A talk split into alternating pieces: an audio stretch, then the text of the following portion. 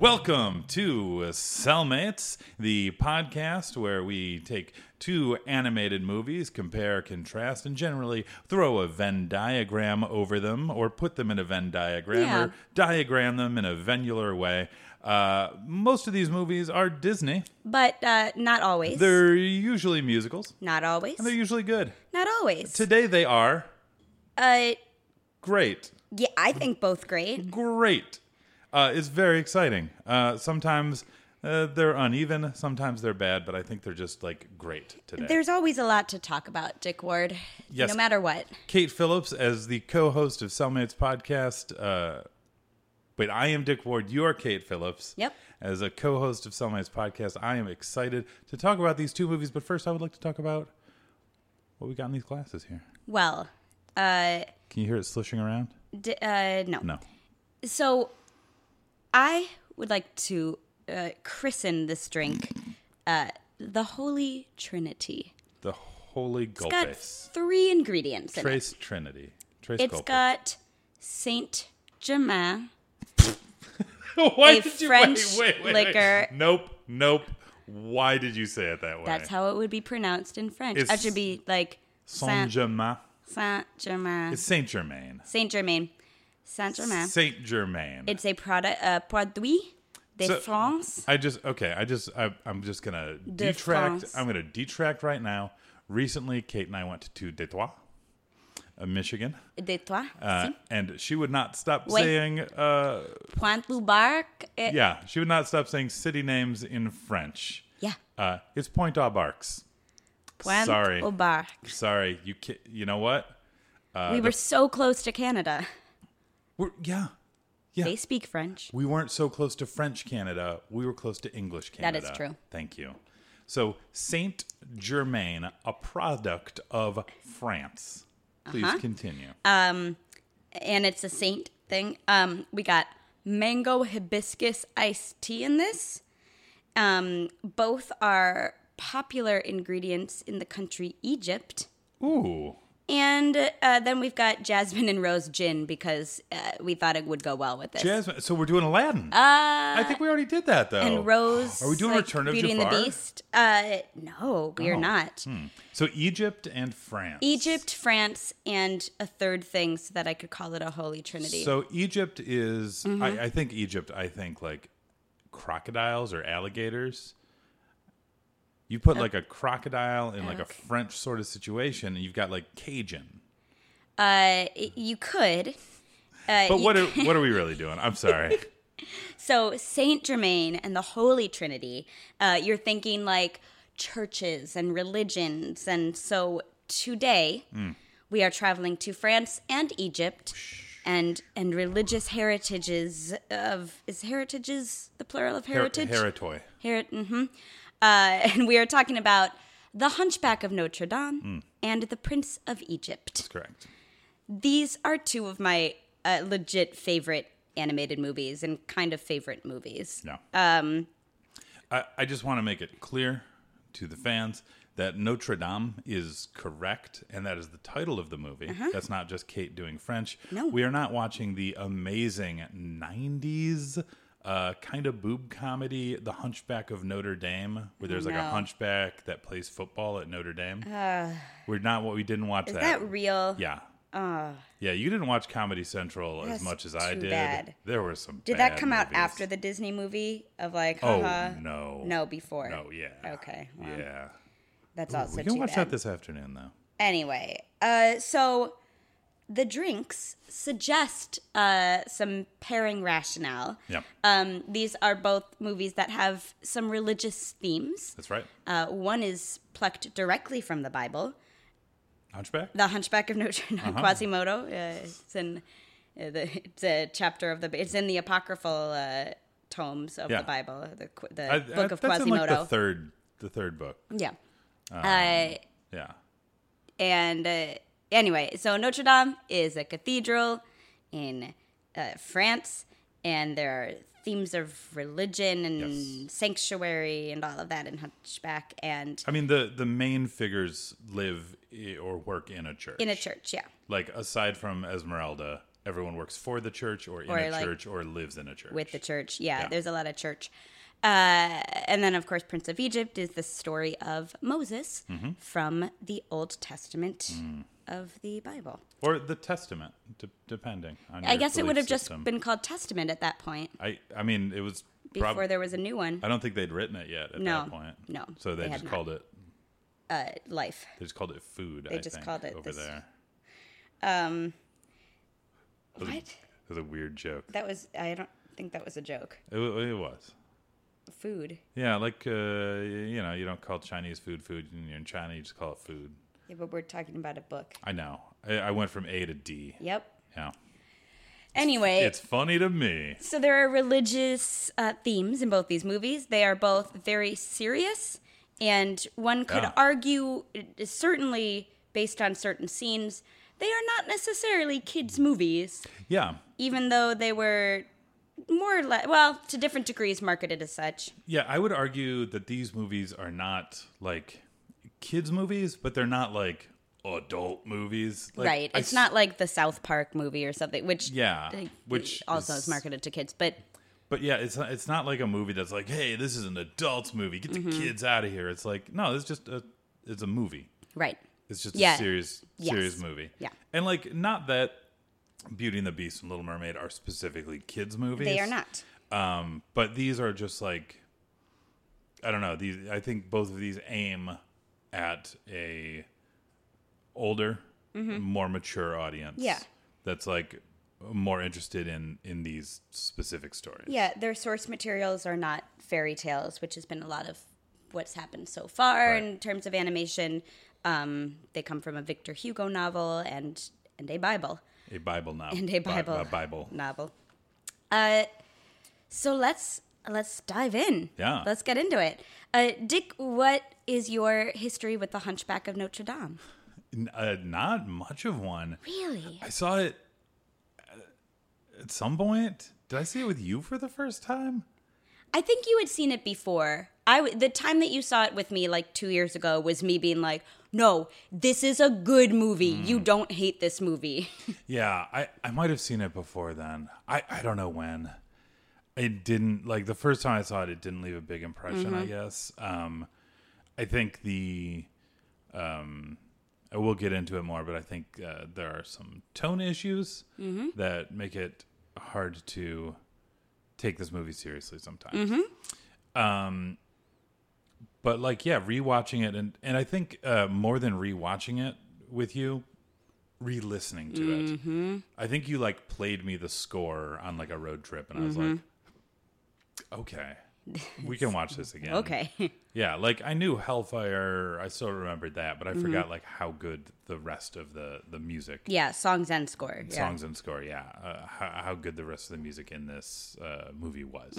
Yeah, uh, Hunchback for me was like one of my favorites growing up. It was kind of that, you know, it, it was the third and kind of last movie that my brother and I liked equally based on the ages we were at and like what we were into.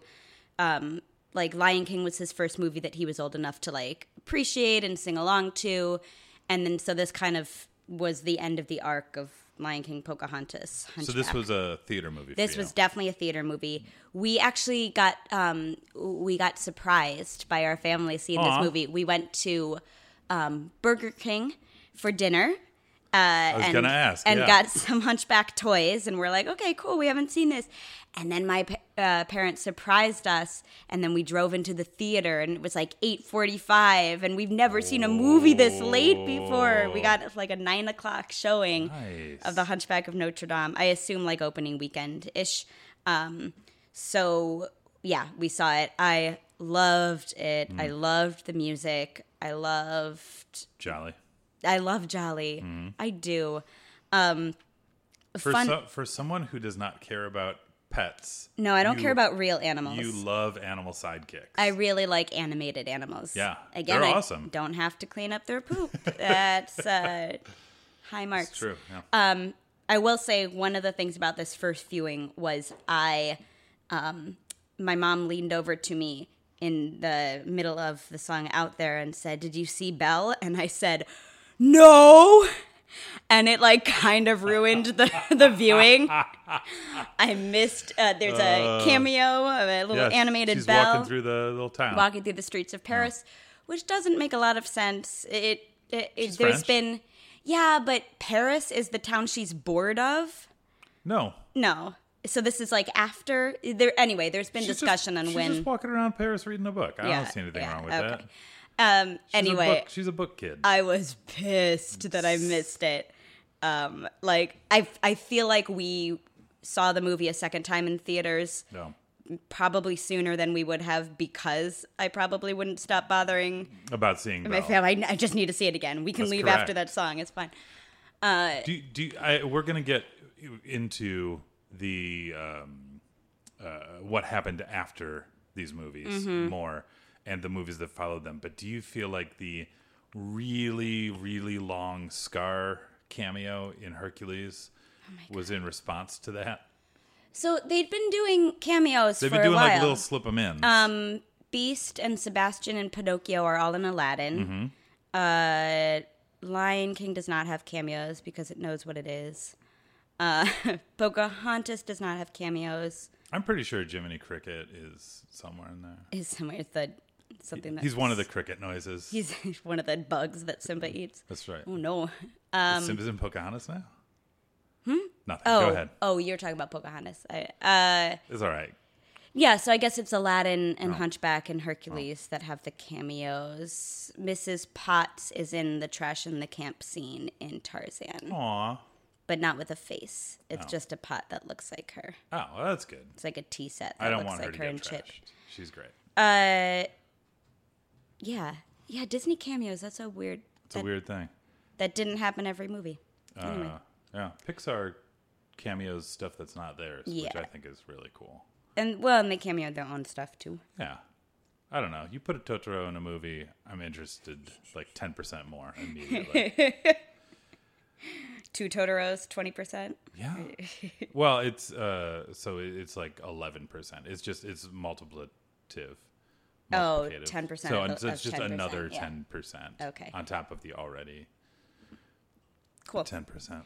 Um, I was about to set a cookie timer for a summary, great time but I was just gonna hit the button that my phone home screen presented to me, Uh-huh. which would be playing uh, Hakuna Matata from the Oh, original you Lion mean- you King mean soundtrack. Seth Rogen warbling his way through oh my gosh! So we have not seen the Lion King yet. It's not out for another week, and also we're not paying theaters money for that. We have no intention No. of paying for it. We, will watch it on we Disney will watch Plus. it without paying for it specifically.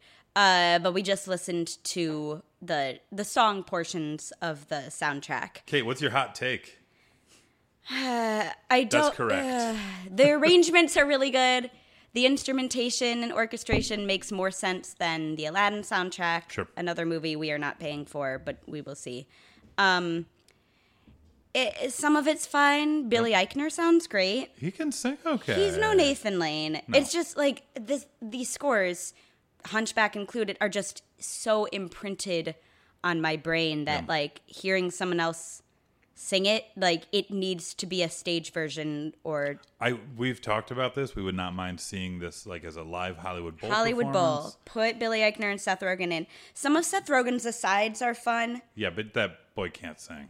No, but but this is the same thing of like when Will Smith is doing his stuff, it's fun when he gets to be Will Smith. Mm-hmm. And I feel like it's fun when Seth Rogen gets to be Seth Rogen, but I feel like he was heavily directed to do an Ernie Sabella. But but also at that point, like you can get singing voices for actors. This is something Disney has done forever. Yeah. Get a singing voice to hit that he note is for not Seth. so they they I I think one Seth Rogen is probably not a great singer, but also I think they leaned into it, Mm-hmm. which is fine, and I think for that character can work. They didn't make Doesn't it work. work. They didn't make it work, but I I understand the directorial Give, choice. give Billy Eichner that note then. yeah, Like, give Billy Eichner the note. Okay. Or like make We- it a joke. I'm gonna redo this. Anyway, we'll do Lion King at another point. The the point is, uh, the soundtrack is pretty bad. I expect the movie is also pretty bad. Uh, It's good when it just sounds like the soundtrack. yeah, like the Like op- Lebo opening the. Uh, just, just give me little. Just give me little. All right, Kate, do you have a cookie timer? I got a cookie timer set up now. All right, so we're going to talk about the Lion King. Mm-hmm. Nope, we're going to talk about I'll always talk about the Lion that's King. true Hunchback of Notre Dame. All right. You got two minutes. Go. What makes a monster? What makes a man?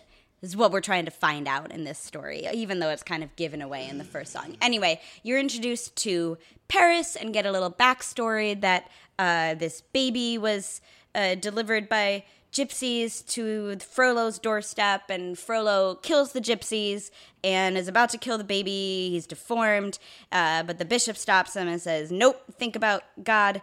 And so he traps him in a bell tower and it kind of raises him. It doesn't let him die at any point.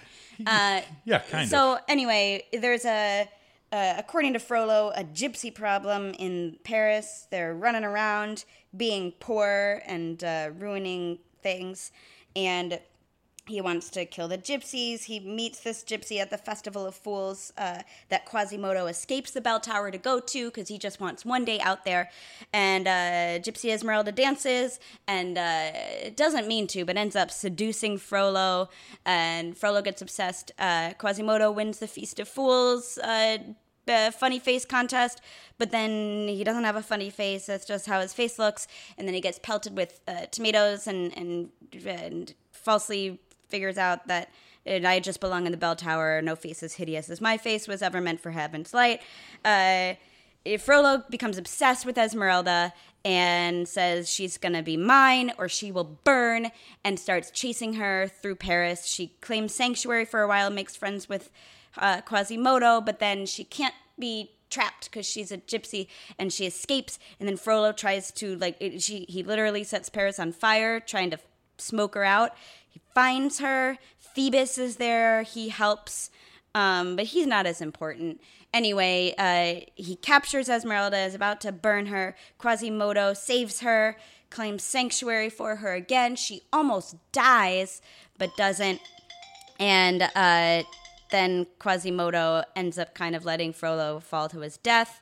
He doesn't get the girl, but it's okay because he gets acceptance from Paris. Kate, you you didn't you didn't make it in two minutes, but you dropped like several song titles in there, so I'm going to give you ten points. Thanks. You're welcome. Uh, 10, 10 cool points. Ten cool points. That's true. Yeah. Uh, that's like ten cents. Hey, Yeah. really? Um, Does aren't we getting ten thousand cool points for our smart AC? Oh yeah, no. That's a lot more sense. Sorry, than- ten cool points is a tenth of a cent. yeah, that's Yeah. more good. Um. Yeah. So. Uh. Yeah. That's the movie. Yeah, the plot is more about Esmeralda than Yeah. anyone else. Yeah. Uh, like she's she's yeah. uh, our our Quasimodo does not have a ton of agency. He, does is not. he is more of a traditional Disney princess. He's the in Belle, This movie. yeah. He is absolutely the Belle. Yeah. Yeah. Yeah. He And he hangs out with bells. and he, yeah. Words. Um, one thing, one thing I want to throw out, and, and I noticed this a lot, and, and I'm struggling to, to to to figure out whether there's a better way to have done this. We're throwing the word gypsy out a lot. we are it, we it that's mean, not a yeah. That- I mean, that's the the the, the movie the is movie, throwing yeah. Out the word gypsy a lot, and gypsy is not the term which the Romani people prefer to No. be referred to. they're, they're Romani people. Um, so it's interesting, but in whatever 14th century France Yeah. or whatever, they they probably would have been called gypsies. and I assume that's from the book. yeah, I have not read The Hunchback of Notre Dame by Victor Hugo, but I assume that's the term that's scattered throughout the book. Does Esmeralda call herself? A, she calls herself an outcast a lot. Yeah, she song. uses my people more than anything else. Yeah, so that's it's just a lot of gypsy going on. Yeah. Oh. I'm trying to think what Clopin says in that the hmm. Court of Miracles song. I don't think he uses the word gypsy either. But that if- would be interesting to But go back also, and look at. if he did, I feel like Clopin like absolutely would. yeah, he would reclaim it. Yeah. Yeah. So anyway, that's just an interesting thing Yeah. uh, about that movie. Um, really good. I That's the other interesting thing. I love this movie. Good. This viewing, I be, so here's the thing. Yeah. I've probably listened to the soundtrack, maybe not like full score, but like the songs from the soundtrack, at least like all the way through, at least four times as many times as I've seen the movie. Yeah. Like I've probably seen the movie somewhere between seven and ten times, but I've listened to the soundtrack a lot more. Yeah. And so when I'm seeing scenes as I'm listening to the soundtrack, I'm like, yes, this is this is like Disney's best movie after Lion King and Beauty and the Beast. And then you see it and it keeps on it keeps on undermining itself. Yeah. Like there's a lot more Looney Tunes sound effects in this movie than I remember. Mm-hmm. And I've seen this recently. So it's it's hard to watch the movie when you're like, oh, this song, and then it keeps on panning to the gargoyles doing dumb things, and I'm Yeah. like, just let Quasimodo sing the damn song. Like, Yeah, there's a real tonal issue when, yeah, like you said, like Quasimodo is singing this beautiful song, never meant for heaven to lie. and then like, ah, I got hit in the groin. Yeah, it's Like, eh, it's it's like I, I was saying this when we were watching the movie. It's like you're trying to have a serious conversation. With someone who is uncomfortable having a serious conversation, Yes. so they keep making jokes. Yes. and it's like, cool. I hate this. yeah, So like Heaven's Light is a great song. It's okay in the movie because It doesn't- It keeps getting. it keep keeps getting, getting interrupted, yeah. They don't let me feel it. They're just like, okay, that's a that's enough of that. Hold on. Here's a here's a goofy thing. Okay, back to the serious. too much feeling. Yeah. Um, whereas when they do like Hellfire, it's not interrupted and it's very effective. Oh, it's so good. Yeah. And it's just like a just like, yeah. Yeah. It's it's intimate. It's uh, it's so strong. Yeah. I love Hellfire so much. Yeah, serious scenes and I feel like action scenes get that same treatment. Just like let it be an action scene. Yeah. You don't need bonking sounds I don't for the mind. guards. I don't mind a little comedy in an action Yeah. scene, like especially like, a, like a goofier, like a, a less serious action scene. yeah. I feel like they didn't do bonking during like the burning down of the people's house, No, that's right? true. Mm-hmm. So like they they restrained themselves at some points, but not at others, and it's it it becomes a mishmash. Yeah. and uh, I think Liz, Lindsay Ellis right had a great video on Hunchback Yeah.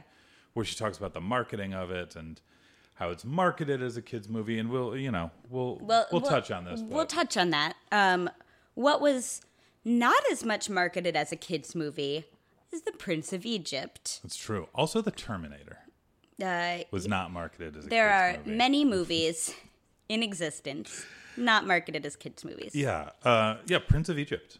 Prince of Egypt. What what's your experience with this movie? So we saw this in theaters. Mm-hmm.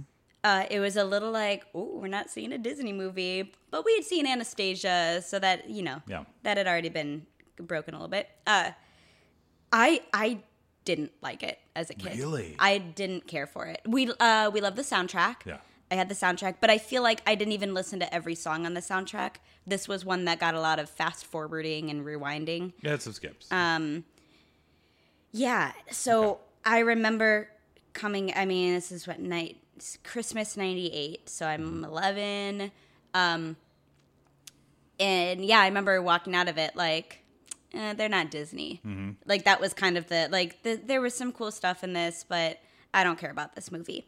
It wasn't until I watched it as an adult where I just my jaw dropped. Yeah. Like this is better than a lot of Disney, even that was being produced at the, especially that was being produced at the immediate time of 1998.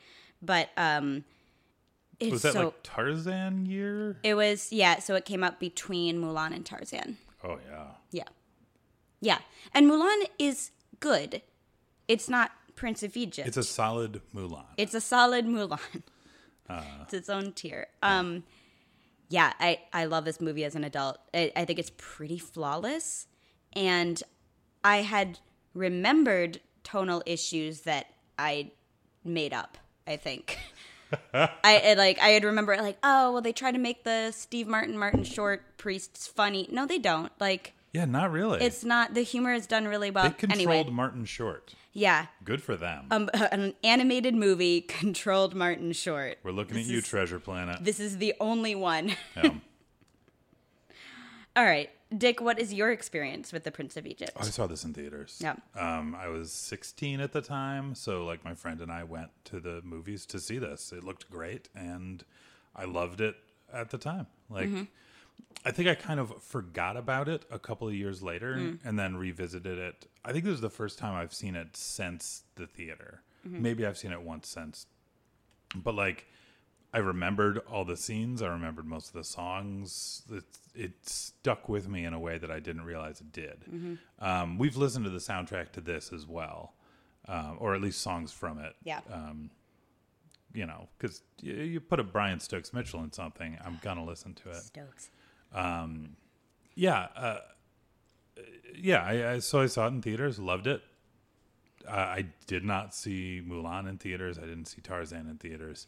This was marketed in a way, and this this movie. I mean, clearly, it's made for someone who wants to watch like something serious, Yeah. That's something good. that's interesting that this drew you to the theaters. Oh yeah. but not like. Do you remember what about the marketing? Because you don't like.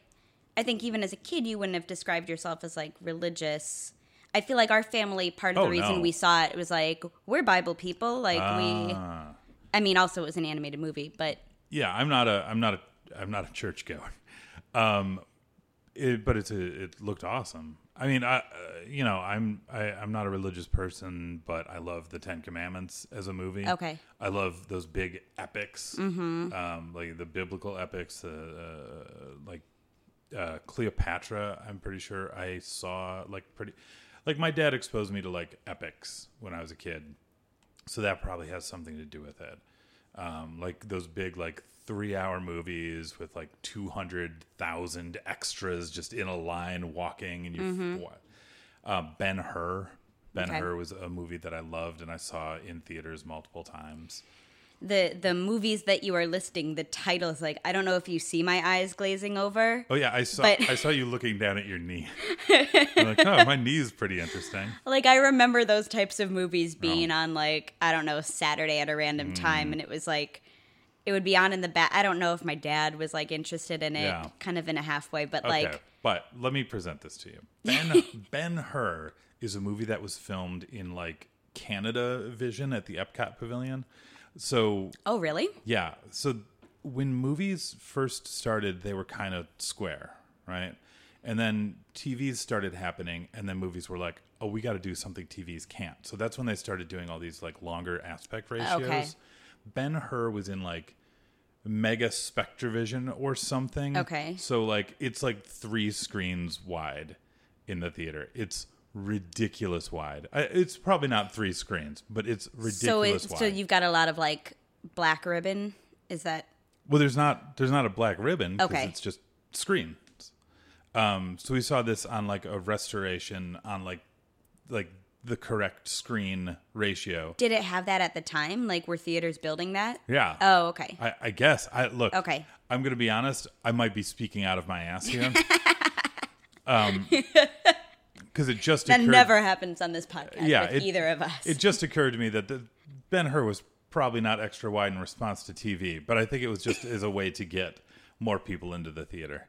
Um, but like, like it's it's amazing to watch something like this giant and immersive in Mm-hmm. the theater, even though like ninety percent of it is really slow and boring. yeah. Um, but yeah, it's it's great. Uh-huh. So that's that's the kind of thing that I remembered. Like I think that's the sense memory when I saw the preview for Prince of Egypt. I'm like, oh, it's one of these movies. Mm-hmm. Well, and that's the the creative team was specifically thinking of yeah, those movies. Well, they- they yeah. it. They said they were inspired by David Lean, Mm-hmm. who did. Um, you would look this up. I It's did. all you. Oh my God, Lawrence of Arabia. Okay, yeah, Uh, and and and others. others, but like Lawrence of Arabia is a clear influence here. Cool. So, So, Dick, yeah, are you I was excited about this movie. are you prepared Yeah. to cookie timer this uh, this mu- mu- music musical movie? Musi- um, I don't know where my mouth was going. Musical, the musical, Seussical. Yes. Sorry. By that I meant yes. Mosical. Yeah. Moses. Moses. Mosesical? Moses. Cole. All right, done. Oh, I have a good story about this Okay. after you're done with the Great. cookie timer. All right, ready, set, go. In the beginning, God created the heavens and the earth. So, um, Uh, there's this baby. His name's Moses. Uh, Egyptians are like, hey, we're going to kill all your babies, Hebrews, that we keep as slaves. Uh, and mom of Moses is like, yep, not mine. She puts him in a basket, puts him in a river. Baby drifts down a crazy, deep, treacherous river, ends up in like Cleopatra's house. Not Cleopatra, you know what I mean. Pharaoh She ends up in Pharaoh's. He ends up in Pharaoh's house gets adopted as one of their own.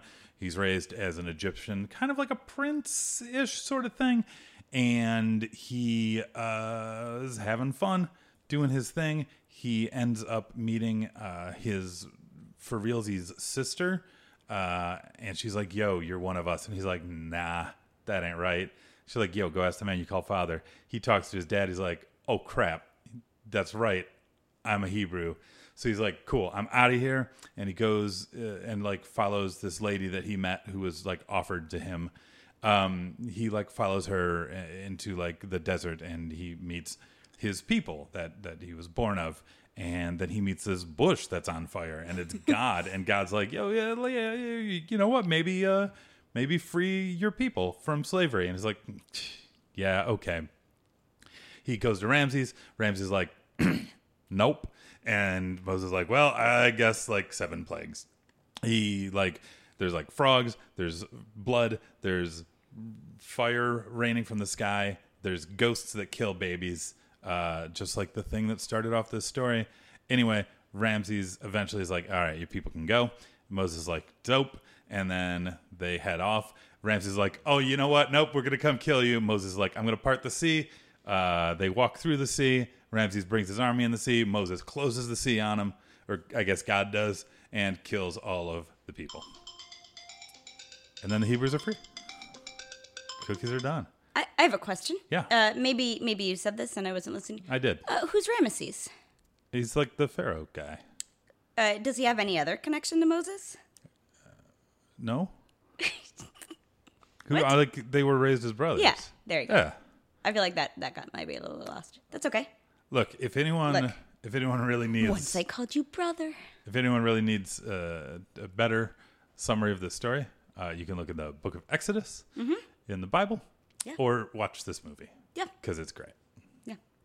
Ernie Sabella is not in this. Ernie Sabella is not in either of these movies. It's a shame. and they suffer for it. He would have Um, been a good gargoyle.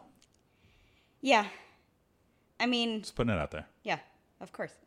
Uh, yeah, this oh, this movie is so good. It's so good. It's so good. Like, so, l- little history. Uh, Ooh. this is DreamWorks' second movie after Ants with a Z. that was released like within mon- months of A Bug's Life.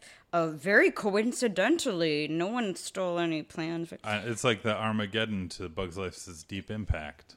yeah, uh, we had no idea you were making a movie you're making called a- Finding Nemo when we You did the making Shark's a Tale. bug movie? So DreamWorks is a baby company at this point. It started Aw. by Like a Boss Baby company? like a boss baby company. Aw. Is it? I think that one's DreamWorks too, isn't oh, it? that might be true.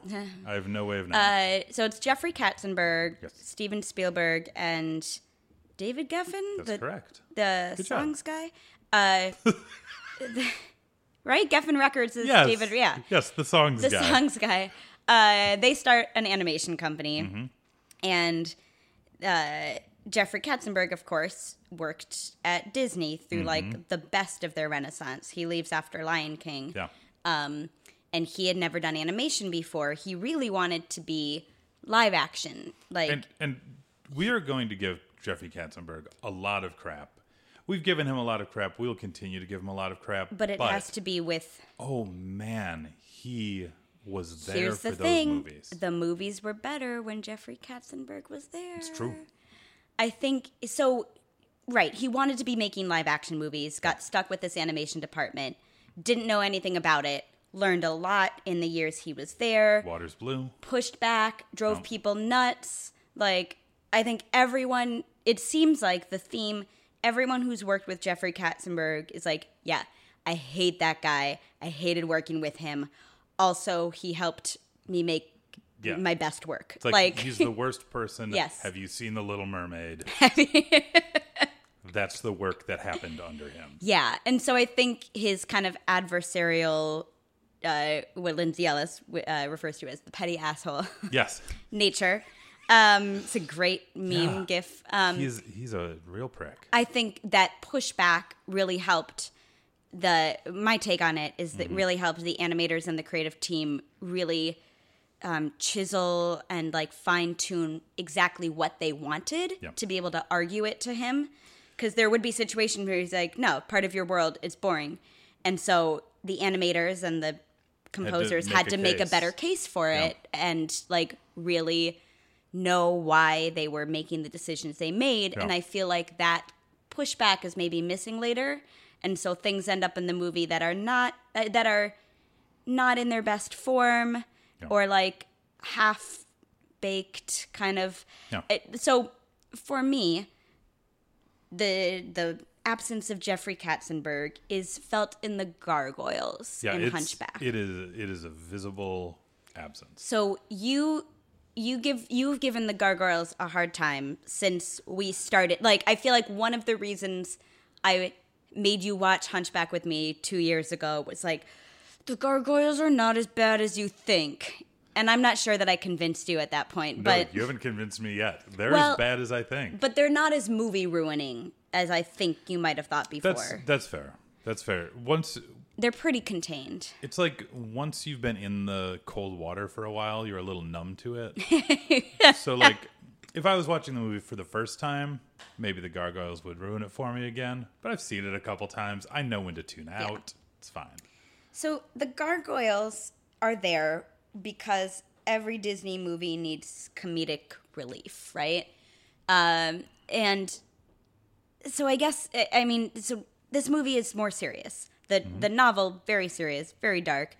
There's a murder in the first song, which is only like six there's a- minutes it's, long. It's so a straight out on screen murder. it's an on-screen murder. At worst, it's like murder in the third or like like manslaughter. Right? Yeah. He pushes a woman. he yeah, he, like- Quasimodo's mother. Yeah. Frollo. uh, Frollo pushes- steals a baby out of her hands and well, pushes yeah, he her thinks down. it's like stolen goods. and she falls, hits her head on the stairs. Bonk. She's dead. Dead. We see that on screen. That is Yep. the beginning of this movie. Yes.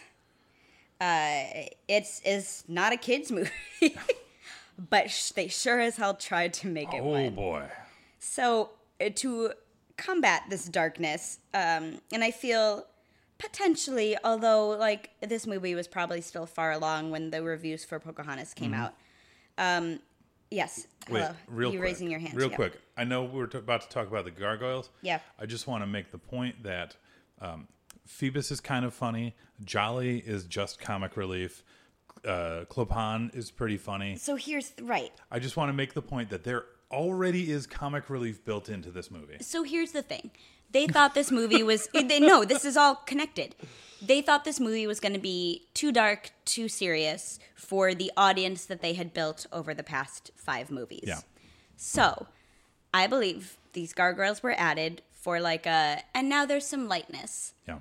Fine. Like Timon and Pumbaa are there and, Timon they help in the third act. Right after Mufasa gets murdered. Yes, it's uh, that's great. They Yeah. do that hula thing in the middle of Scar burning the fire, the Pride Lands. That works really well. Yeah. There's a there's a case for this, Yeah. and I get it. And as I was watching this time, I think I said to you, like after they had made their like like a Three Stooges joke, there's just too many jokes in the many gargoyle scenes. So they're presented as like it's it's highly possible. They're, you're not told outright one way or the other. It's highly possible that these are Quasimodo's imaginary friends. That these gargoyles are not actually like moving and animated because every time it's like a Toy Story. Every time someone who's not Quasimodo comes in the room, Yeah. another human character, they turn back to stone. Um, so there, it's kind of like the voices in his head or like a world he's created being isolated up in the bell tower. It's not quite as clear as it could be, and I think they could have done more things with it. But as as someone for Quasimodo to play off of in his solo scenes, I think it's a good idea. And I think what I said when I was th- during this last viewing is this is not a story problem; it is a writing problem. Just whoever was writing the script scenes just put in like 40 to 70% too many jokes. No, we saw um, not too long ago a stage production Mm-hmm. of Hunchback, and I feel like it did the gargoyles better, but not. yeah, better, but not any more effective. but not any more effective. But like Effective, yeah. the gargoyles can be three different aspects of Quasimodo's personality. Yeah, And I think that can work. yeah, They can be like the angel and the devil on his shoulders. Yes. And I think that can work. But they're kind of just like an obnoxious family.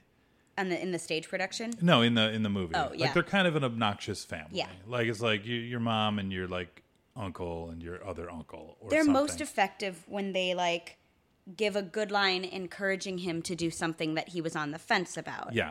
That's that's when they're really Yes. really good. Like getting him getting him out to the to, To the Feast of Fools. or the Festival of Fools. It's interchangeable. It's called both.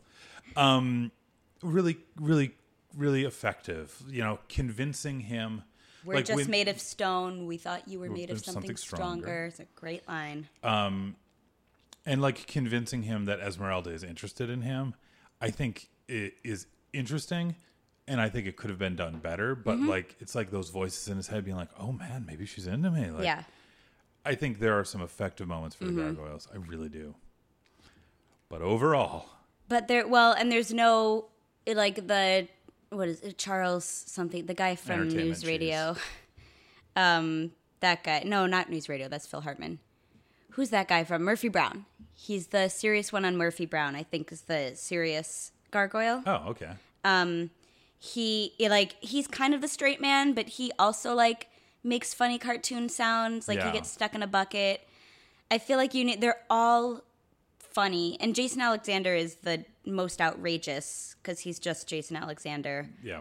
Um, but yeah, they're like they're all making jokes, and it's not even one kind of joke. Like And is, is I, I said to you that the um, the serious one is to Sam the Eagle. yes, And you said, yeah, he should be more Bert. yeah, And I, yeah, he should be more like if we're Yeah. having a straight man. Yeah.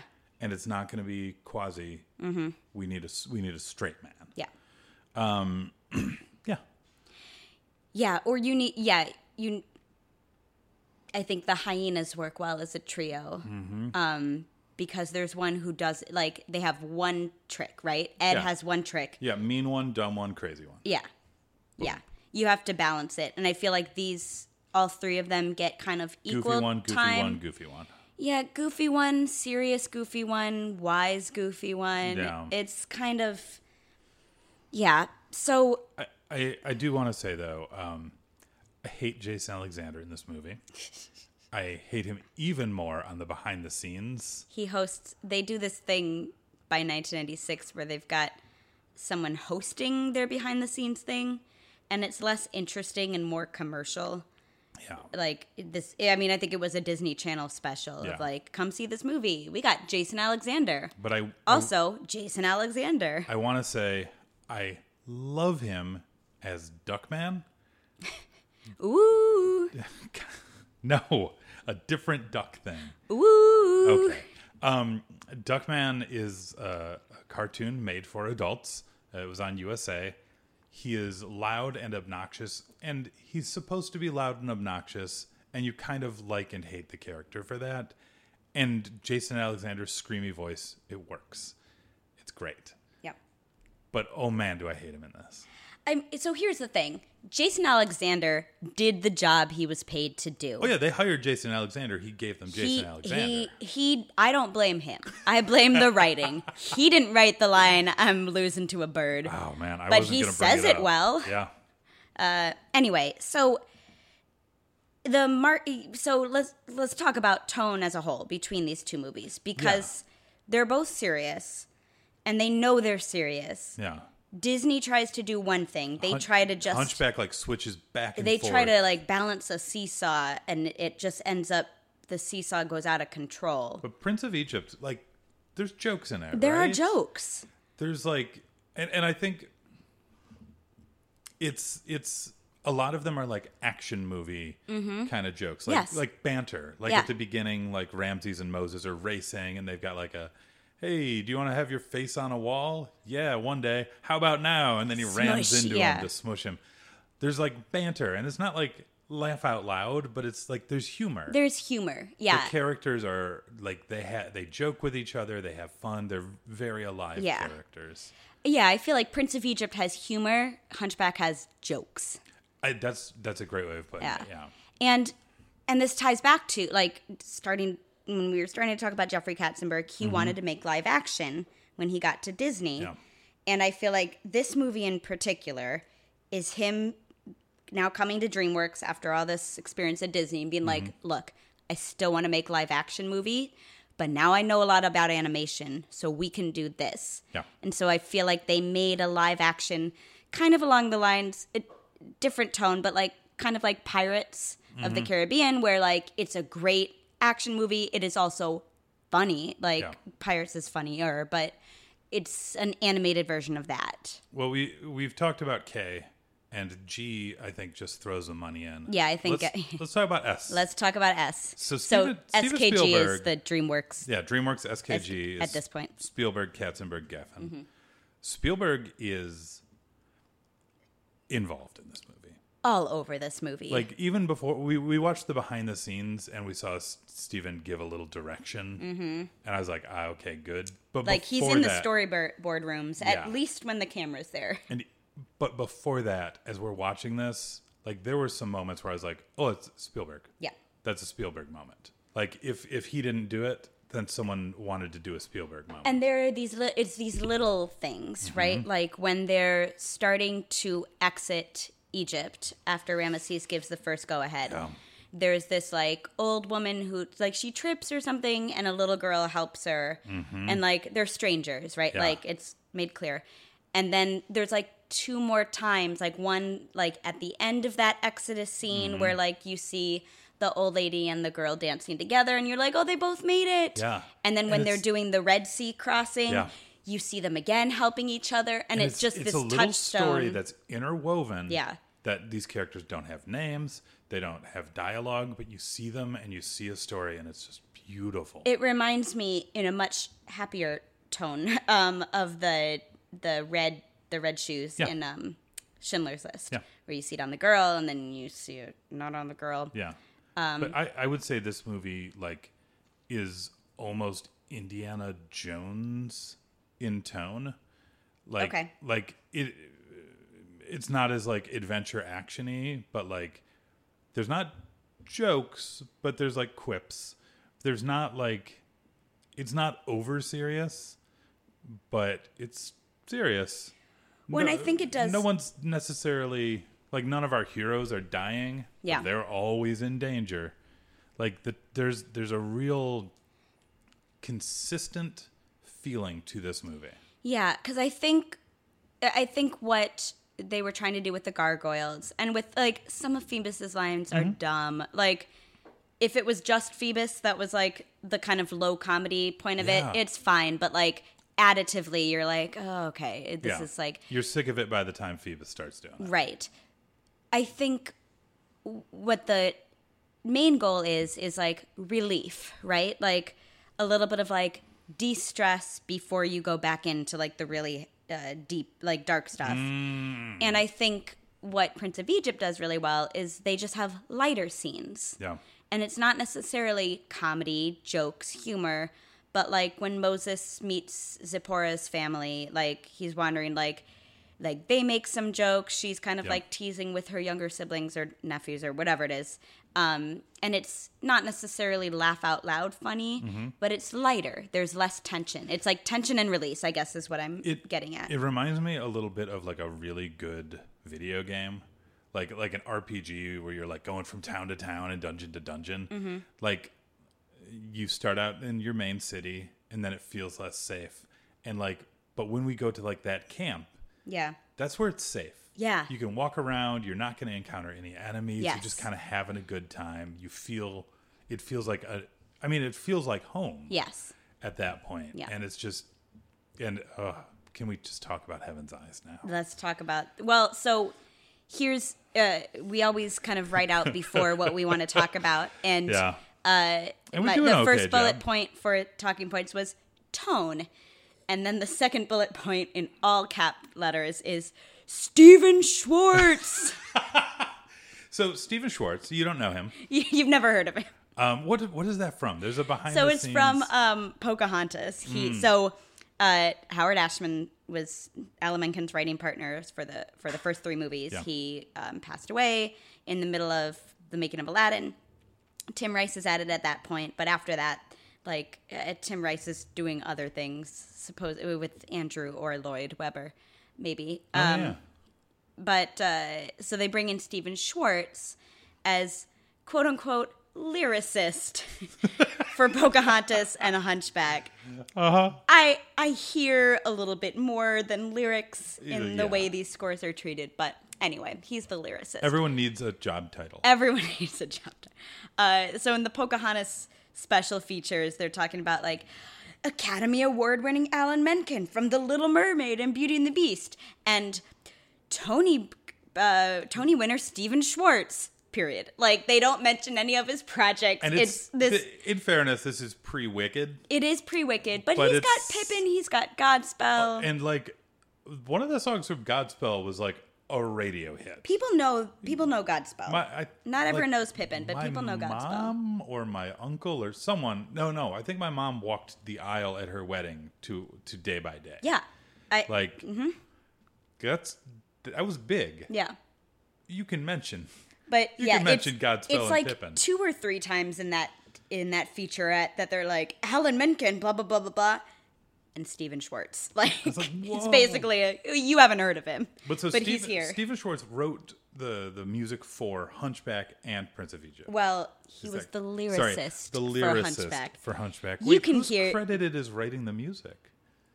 Right, Alan Menken. Menken? yeah, That's weird to me. really? I'm sorry, I forgot. So Men- I, yeah, literally forgot that I- it wasn't just Stephen Schwartz. so I love Howard Ashman like more than anything, It's right? amazing. I think Alan Menken does his most sophisticated work with Stephen Schwartz. I like, think that's a great way of putting it. and we saw this in one of the hunchback special features Mm-hmm. or something that like this this partnership alan menken says like we bring out things in each other or maybe Yeah. stephen schwartz says like we bring out the best in each other and i think that's absolutely true The the opening song of Hunchback is just so good. It's- and the yeah. fact that it wraps at the end. yeah it's um it's the most comparable um disney composition is belle to the bells of notre dame the opening to beauty and the beast Oh, interesting. um because I it's like oh, okay. it's like a six minute song. You're looking at multiple characters. You're introducing everyone. Um, it's this kind of big opening number. Very. Uh, there are a couple of different ways to open a Broadway show Mm-hmm. effectively, and Happy Village, quote unquote, is one of them. But this is like Happy Village on the next level. This is like I feel like it's a mix between Belle and like the opening song from Aladdin, Mm. where it's like where it's like I'm a third party. yeah. I may or may not be involved. Like Clopin Mm-hmm. ends up being involved, but you don't know at the beginning. Yeah. Um, and like that that character in Aladdin is supposed to be the genie, maybe. Well, he was, and then they like wrote it out. So yeah. it's it's but it's like I might be involved later, but like uh, you know, it's a third party giving you like it's like hey, here's the setup. here's here is my my view of all Yeah. of this you know or here's here's let me tell you the truth whereas Belle is everyone else's different opinions Yes, so it's, it's- it's, it's interesting it's like a first-person it's narrative a mix of, versus third- of yeah. both it is so good and well, and he's so good. Like Clopin Yeah. is on the same like character track as leading player. Yeah. Uh, like uh, i just i want to give credit where credit is due Mm-hmm. the man's name is paul kandel K A N D E L. he got a nomination for uh, he got a tony nom for tommy he played wicked uncle ernie oh Um, he was uh, King Herod in Jesus Christ Superstar, where I don't feel like he was directed super no, well. we saw a clip. um, but that man's voice and like his performance as Clopin is perfect. Yeah. like it is. Sh- it is amazing that he has not done more animated. It's brilliant. Like he's got this like high like falsetto belt oh that's my like god, that bells of Notre Dame, and he just holds it out forever. and he just he just has it. It's amazing, and he's got like I we were saying during the movie, like, he could be a great Joker. yeah, Uh, he could be a great Mad Hatter. yeah. Uh, Pilot. Yeah. Yeah. He's he's got that serious. Yeah. So Amazing. there's a lot of great talent going back to Through Heaven's Eyes. Um, uh, Brian Stokes Mitchell. Brian Stokes. Mitchell. So this is Prince of Egypt. Uh, so Stephen Schwartz did music and lyrics for Prince of Egypt.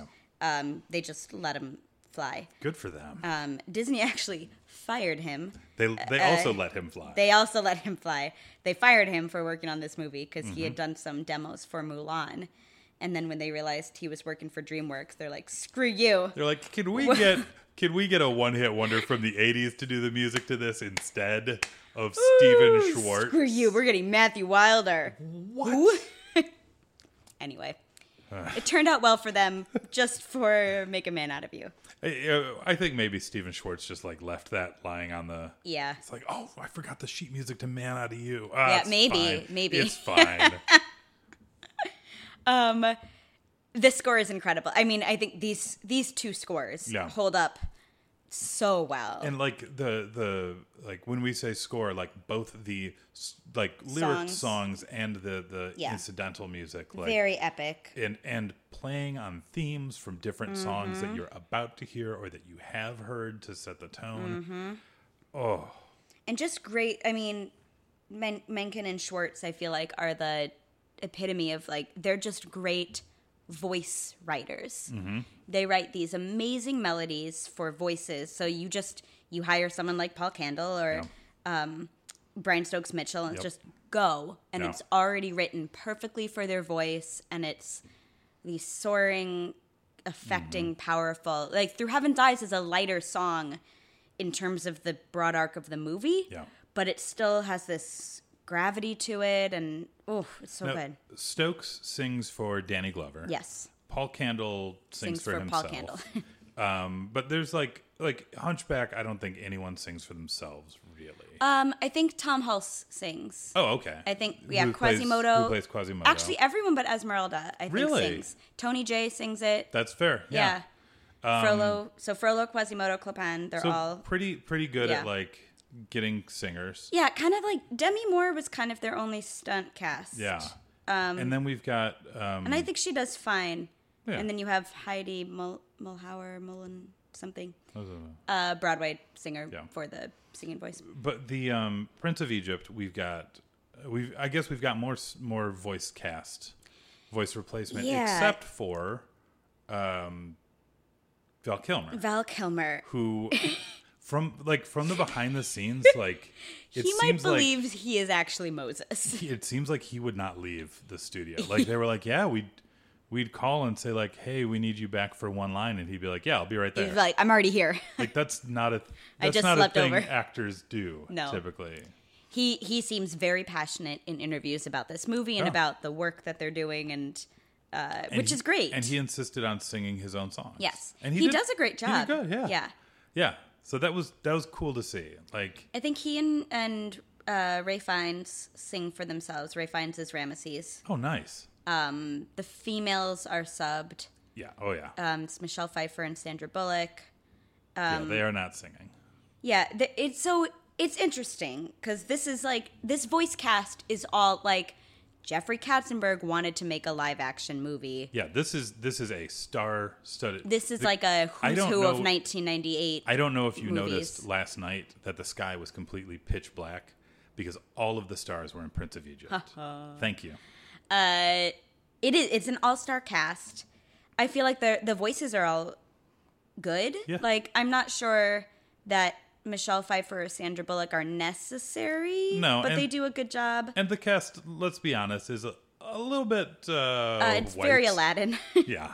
it's very uh, Steve from Full House. It, it, the Katzenberg, it sounds like, um, hired a bunch of uh, uh, uh, scholars from, uh, uh, like Jewish scholars, Muslim Yeah. scholars, Christian scholars Yes. to come and, and, and, and lend credibility and, and show some things like that. But for the cast, he clearly was like, I need celebrities. Yes. The end. Yeah. But but this doesn't always work for DreamWorks. But I feel like it works well here. And I do feel like they just asked Stephen Schwartz like who should sing these songs and Yeah. he's like great, I'm on it. Stokes like Yeah. he found people who could sing it really well and it matches the timbre of everyone's voices. Like Yeah. it's I mean, and Disney's done plenty of this too. Um, they do it a little bit less, but Yeah, they've and, plenty. and and like you know, like when we were talking about Shark Tale, it's like why is Angelina Jolie in Right. this movie? But like Angelina Jolie is a, is, is a fine actress. You give her a meaty role. Like if she was in this, I'm sure she'd have done Yeah. great. You don't just you don't give an an actor like of that caliber and of that pay grade Mm-hmm.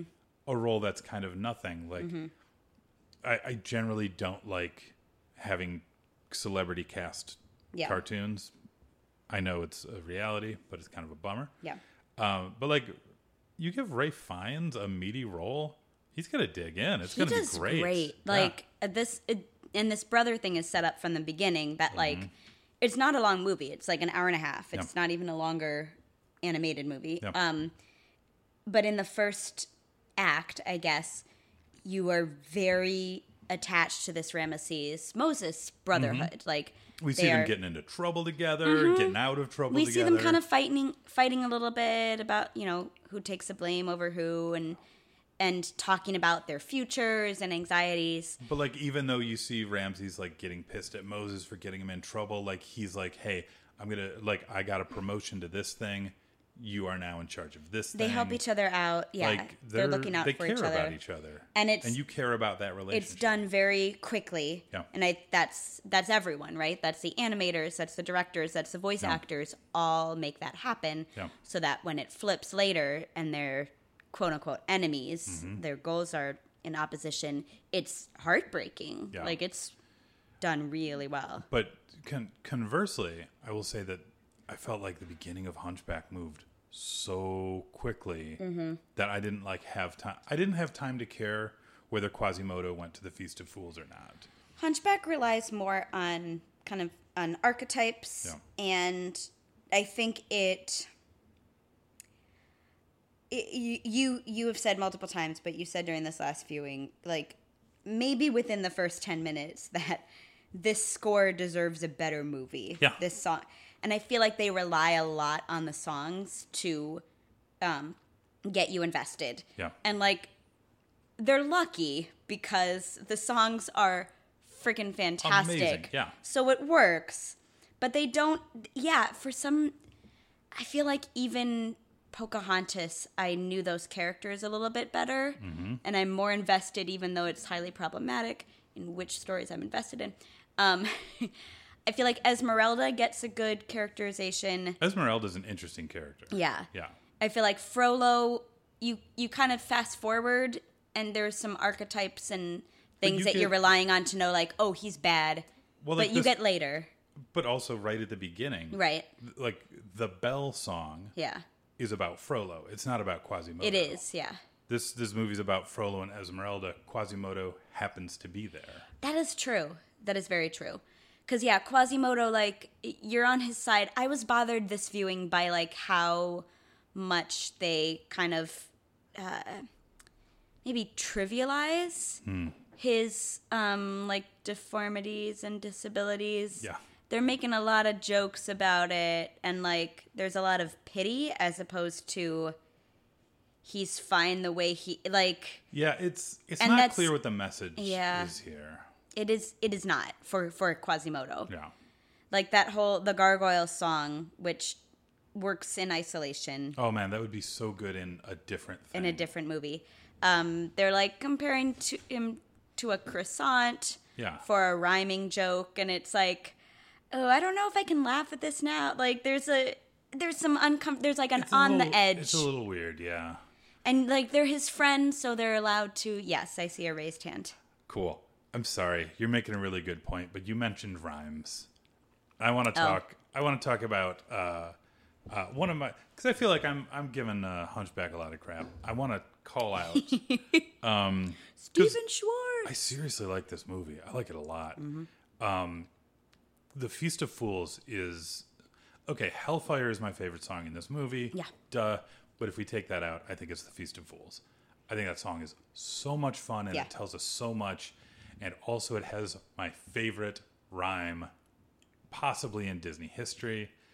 Uh, uh, can you can you can you help me out? I with this? believe it is It. I don't know if it's everything is topsy turvy, but it's something something topsy turvy. On the 6th of January. January. You love that rhyme more I than that rhyme so much. I'm. I'm sure the It's- person who loves that rhyme most after you is Stephen Schwartz, yeah. and I feel like it's no more than fifty percent of how much you love that rhyme. and I think Stephen Schwartz loves it because of how much Alan Menken rolled his eyes. At yes, I. Because like it's it's fun. It's like topsy turvy, upsy downsy, all aroundsy. Yeah. January. January. Oh, oh.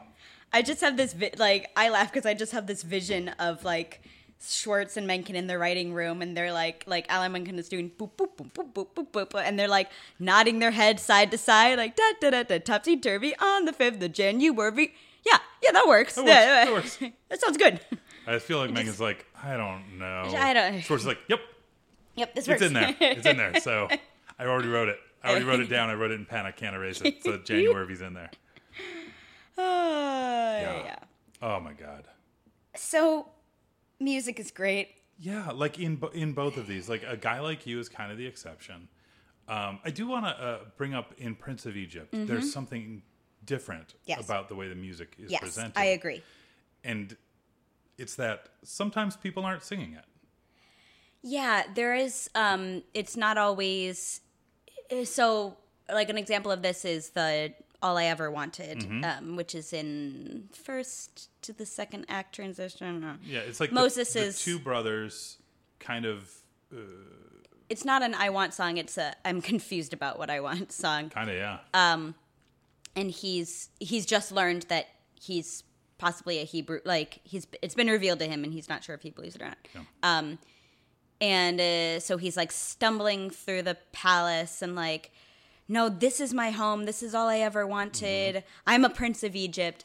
And is it the whole song or half the song? I think it's the whole song. He does not sing. He's not. s- He- Yeah, he does, like, like, his mouth doesn't move. yeah, he's narrating it. This is a song inside of his head. Yeah. Uh, which is really interesting.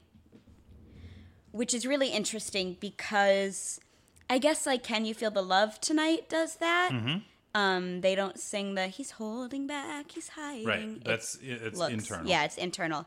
But it's not done very much in Mm-hmm. Disney. Um, and actually, I think the uh, Heaven's Light reprise is done that way Oh, I believe you're right. it's not mixed very well. It's like Right. echoey and you can't hear the words. Right. But Quasimodo is watching Phoebus and Esmeralda fall in love when Yeah. he's like re-examining, like, oh no, yeah, like and I think she doesn't kind love of me. do that as like he's remembering this thing. Right. It's neat. It's neat.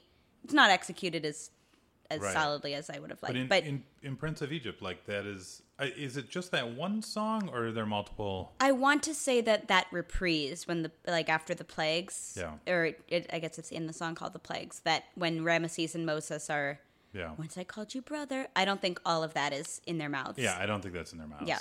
Yeah, so it's it's interesting. I it And- doesn't like at first it I wouldn't say it bothers me, but it strikes me because it's different and you're like you can't ignore it. You got to go like, "Well, what's going on?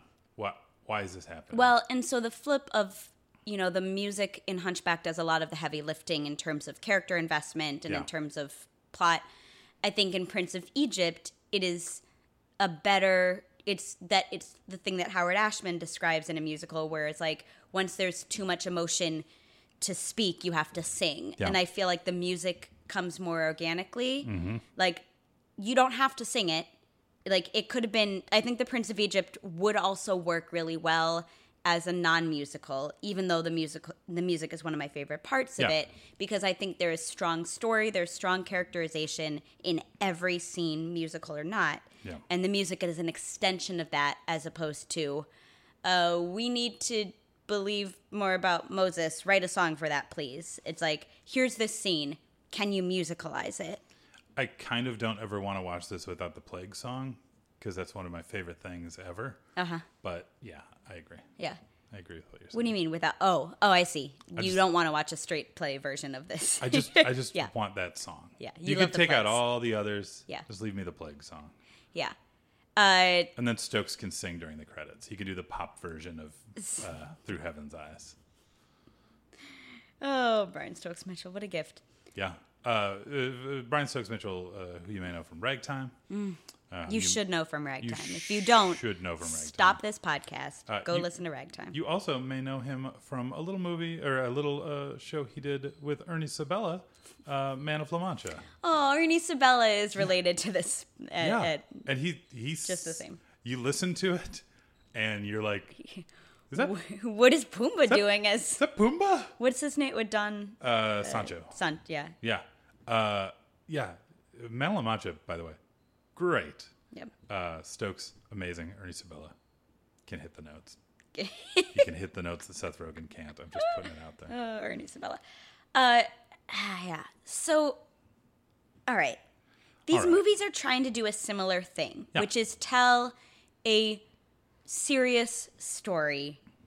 And I feel like both of these movies see a, a lot of this arises, I think, in they see Beauty and the Beast get nominated for an Oscar, Hmm. and it opens up the possibilities of what an animated movie can be. No, you laugh. I know it. No, I but know this is real. Kate, I know what you're saying, but I I also know what happens after this. Yeah. Well, so Okay. here's the here's what I want to talk about. yeah. So I agree. An animated movie doesn't have to be specifically for kids. It doesn't have to be specific. An animated movie can just be a movie. Yeah. Right?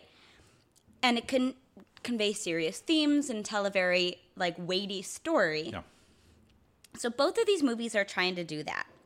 And they are working off of premises that, not Ramesses, premises that the creative team has uh, learned over time, specifically from the Disney Renaissance, Yes. right?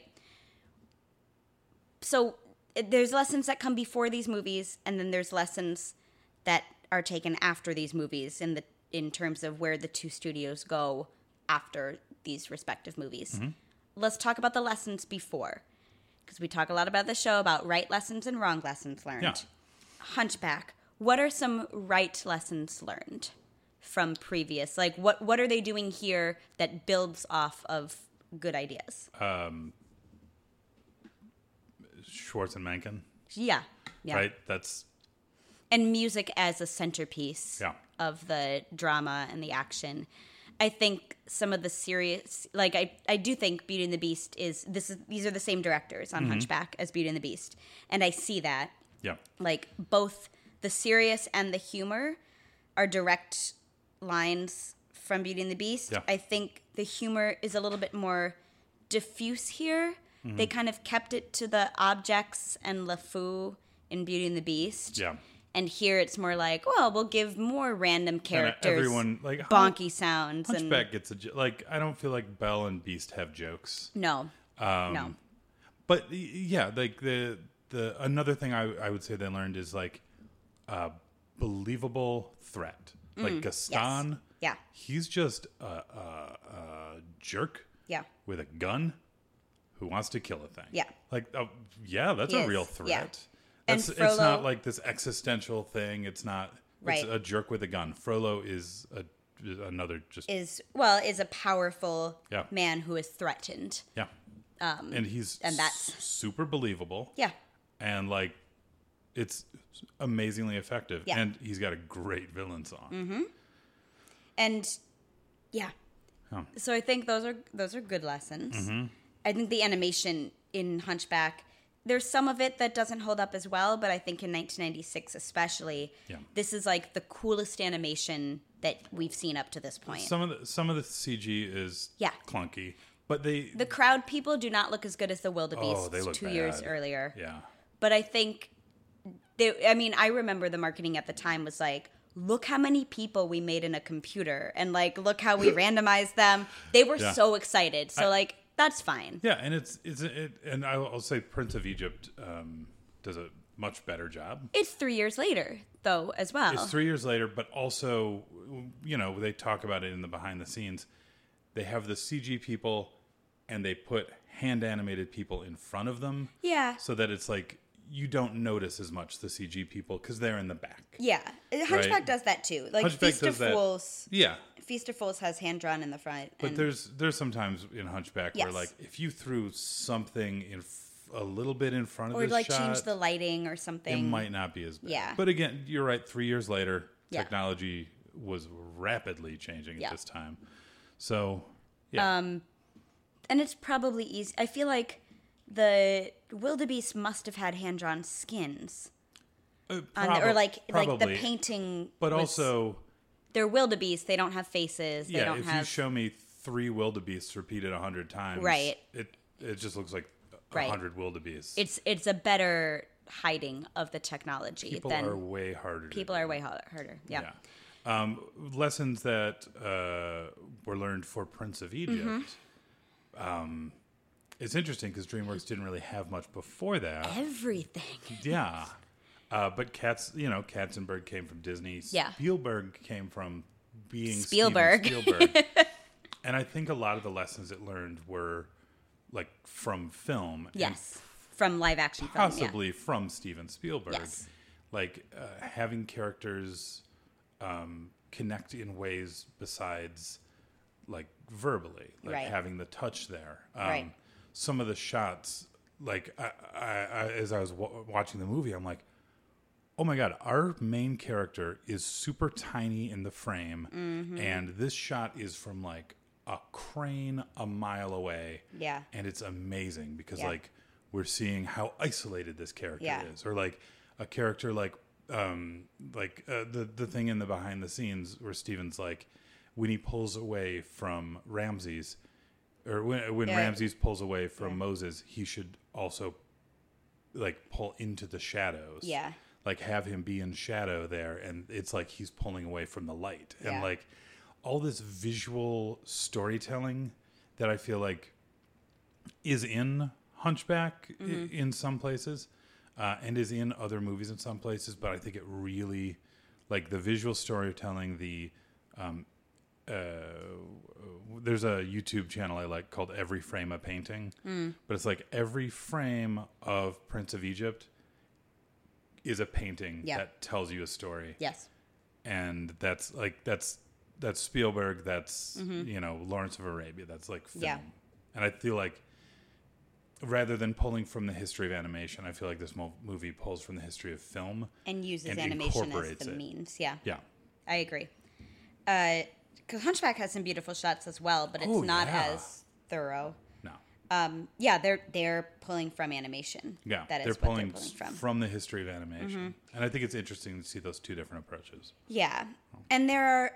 I don't know if the Prince of Egypt has any wrong lessons that it learned, but uh, Yeah, like I mean, somehow they all of- cast Martin Short and it wasn't horrible.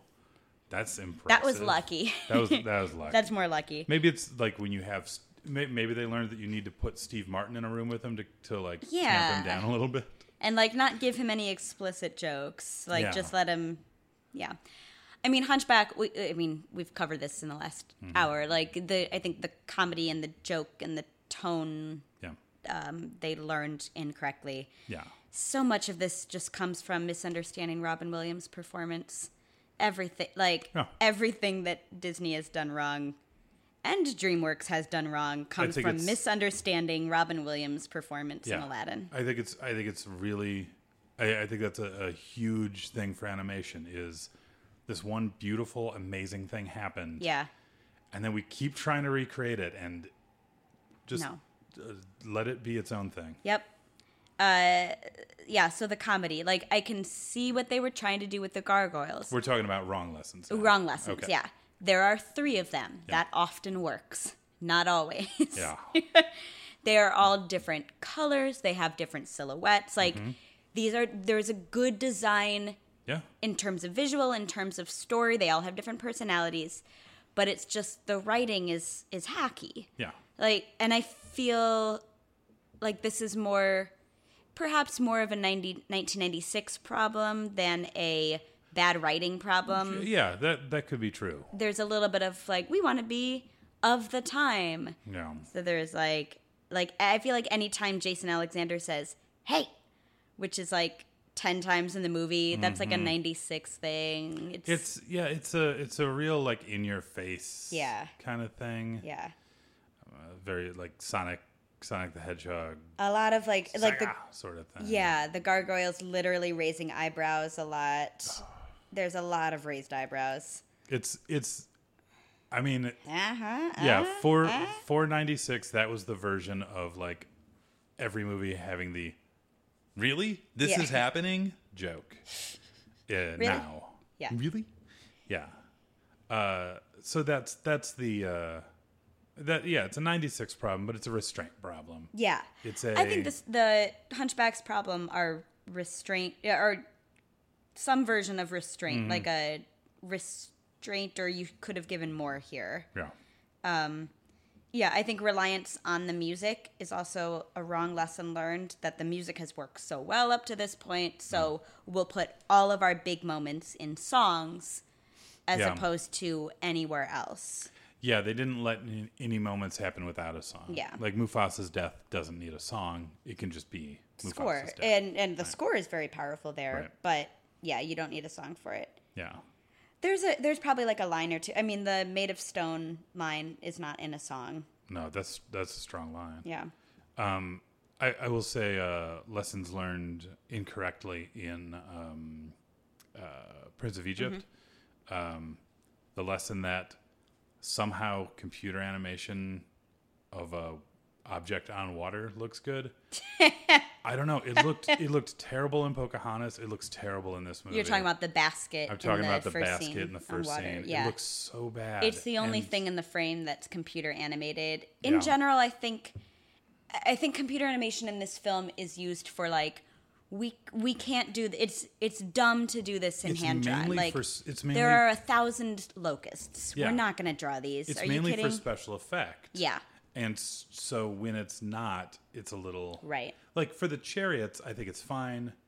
Yeah, It doesn't bother me. But like, I, I guess it's like maybe that water is organic, kind of. and yeah, the and water so something on water. and the water only looks okay. I feel like No. it it's it looks fine on its own, but then when something interacts with it, like the um the Red Sea parting, like it's a cool effect, but like that's not how water works. I don't I mean, I know it's a miracle, but like This is this is an interesting nitpick I haven't heard so before. so here's the thing like that when those waves the way they do it is they split the water and then they have like the displaced water move up Yeah.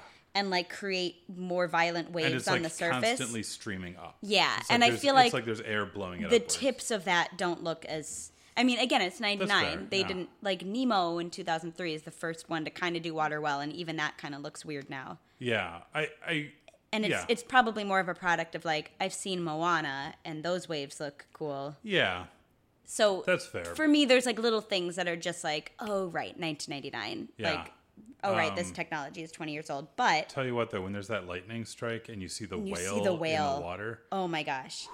That's cool. oh, it's cool. Yeah. it's such a cool, and it really gives you like the scale. Mm-hmm. Oh, Yeah, when they're walking through the Dead Sea, you can see like silhouettes of the fish in the water, but you don't see the. f- Oh, it's so it's so amazing. effective. Yeah, I, if you have not seen this movie, go watch this movie right Like now. we want to watch it again. Yeah. Like we watched it a week ago. We're like, when when is the soonest we can watch this yeah, again when and not be crazy When does people? season? Wait, when does season two start? When When, can we watch this again?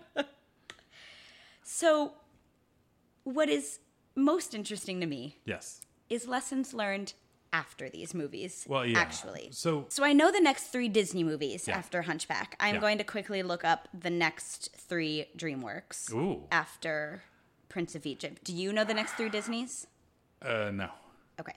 So the But next could- okay, can we just get the get just get the thing out of the way? well well, hold on.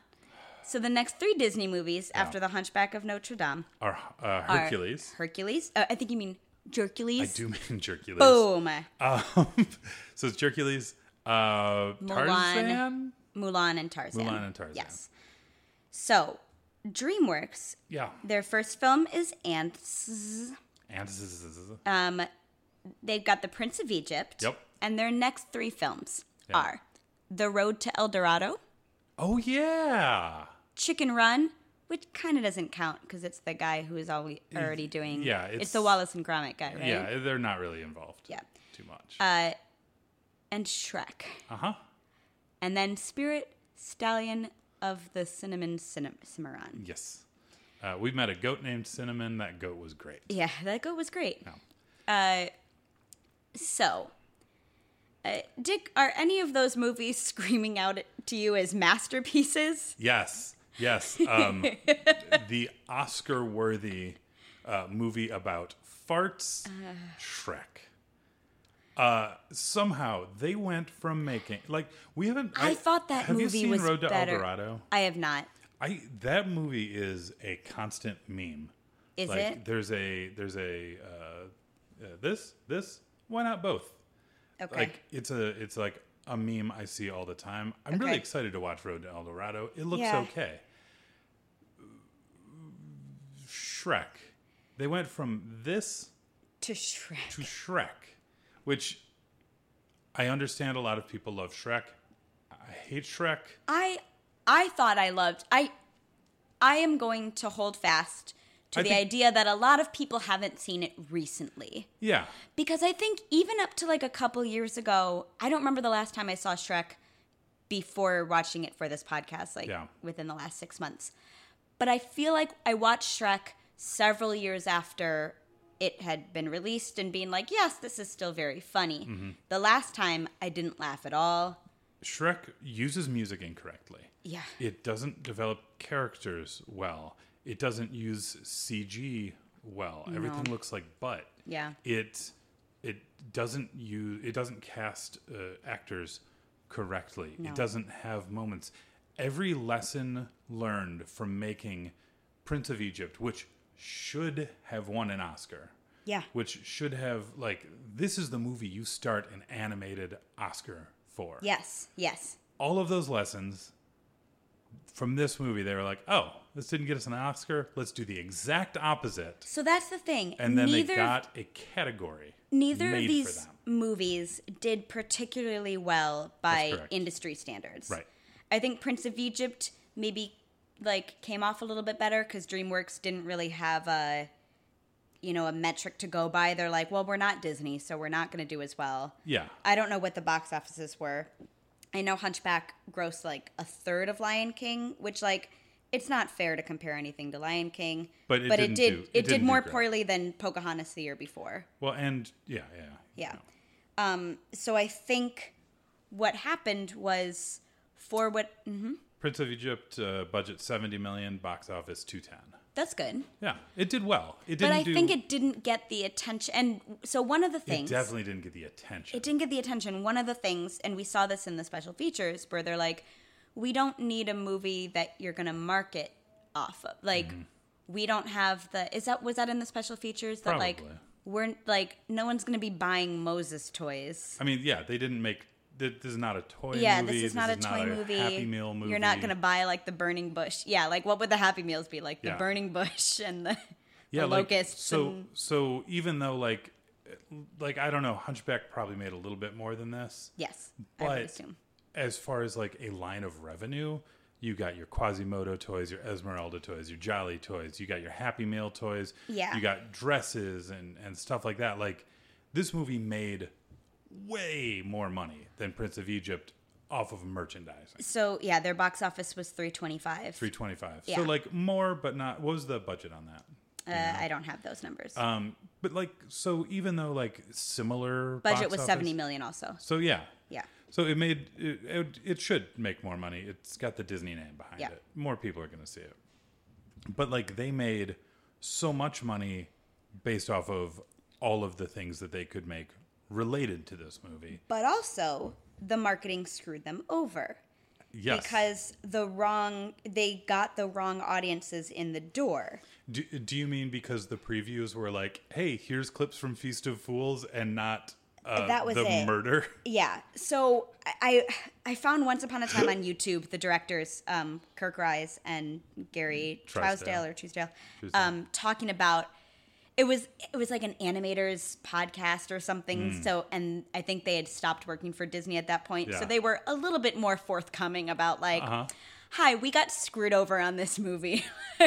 um, but it shows clips too, like the main. You're right. The main marketing was like stuff that Burger King could use, right? Like they're like Feast of Fools, Gargoyles. That was kind of it. Yeah. And they're like, this is not a movie about the Feast of Fools or the Gargoyles. This is this has more serious themes, and we want you know, and uh, like we want the audience to know that, but it was not marketed as such. So not only did you not get people in the door who might have seen it kind of like you were attracted to Prince of Egypt for like this movie like has some really epic animation and some really amazing songs You and could score. you could put together a Hunchback trailer. Yeah. That a 16 year old me Yeah. would have gone, or I guess Whatever it was, yeah.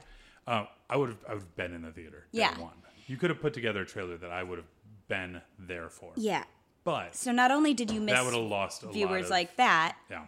but you also like got families in there that halfway through or five minutes in when there's a murder there's and then an a, on-screen murder a of near a infanticide um go wait what like, Yeah, he almost drops a baby in a well. like hellfire i think did not go over well in a lot of Uh, communities Esmeralda, in so general, yeah like, esmeralda in general very, sexy dance uh, for a Disney movie. Mm-hmm. i mean it it it implies seduction and like lust Yeah, and she she seduces Yeah. Frollo. She dances like when Kind he's singing of. Hellfire, a vision of her in the flames appears, and she's I guess doing her she sexy doesn't dance. seduce Frollo. Frollo Frollo uh, becomes obsessed with becomes her. yeah. obsessed. That's not on Esmeralda. No, that's not on her. That was not fair of me to say. No, no, no. But yeah, so I'm sure you did not get the repeat box office, right? Like Lion Yeah. King, I know we saw three times in the We're, theater. we're not taking a four-year-old to go see Hunchback yeah. again.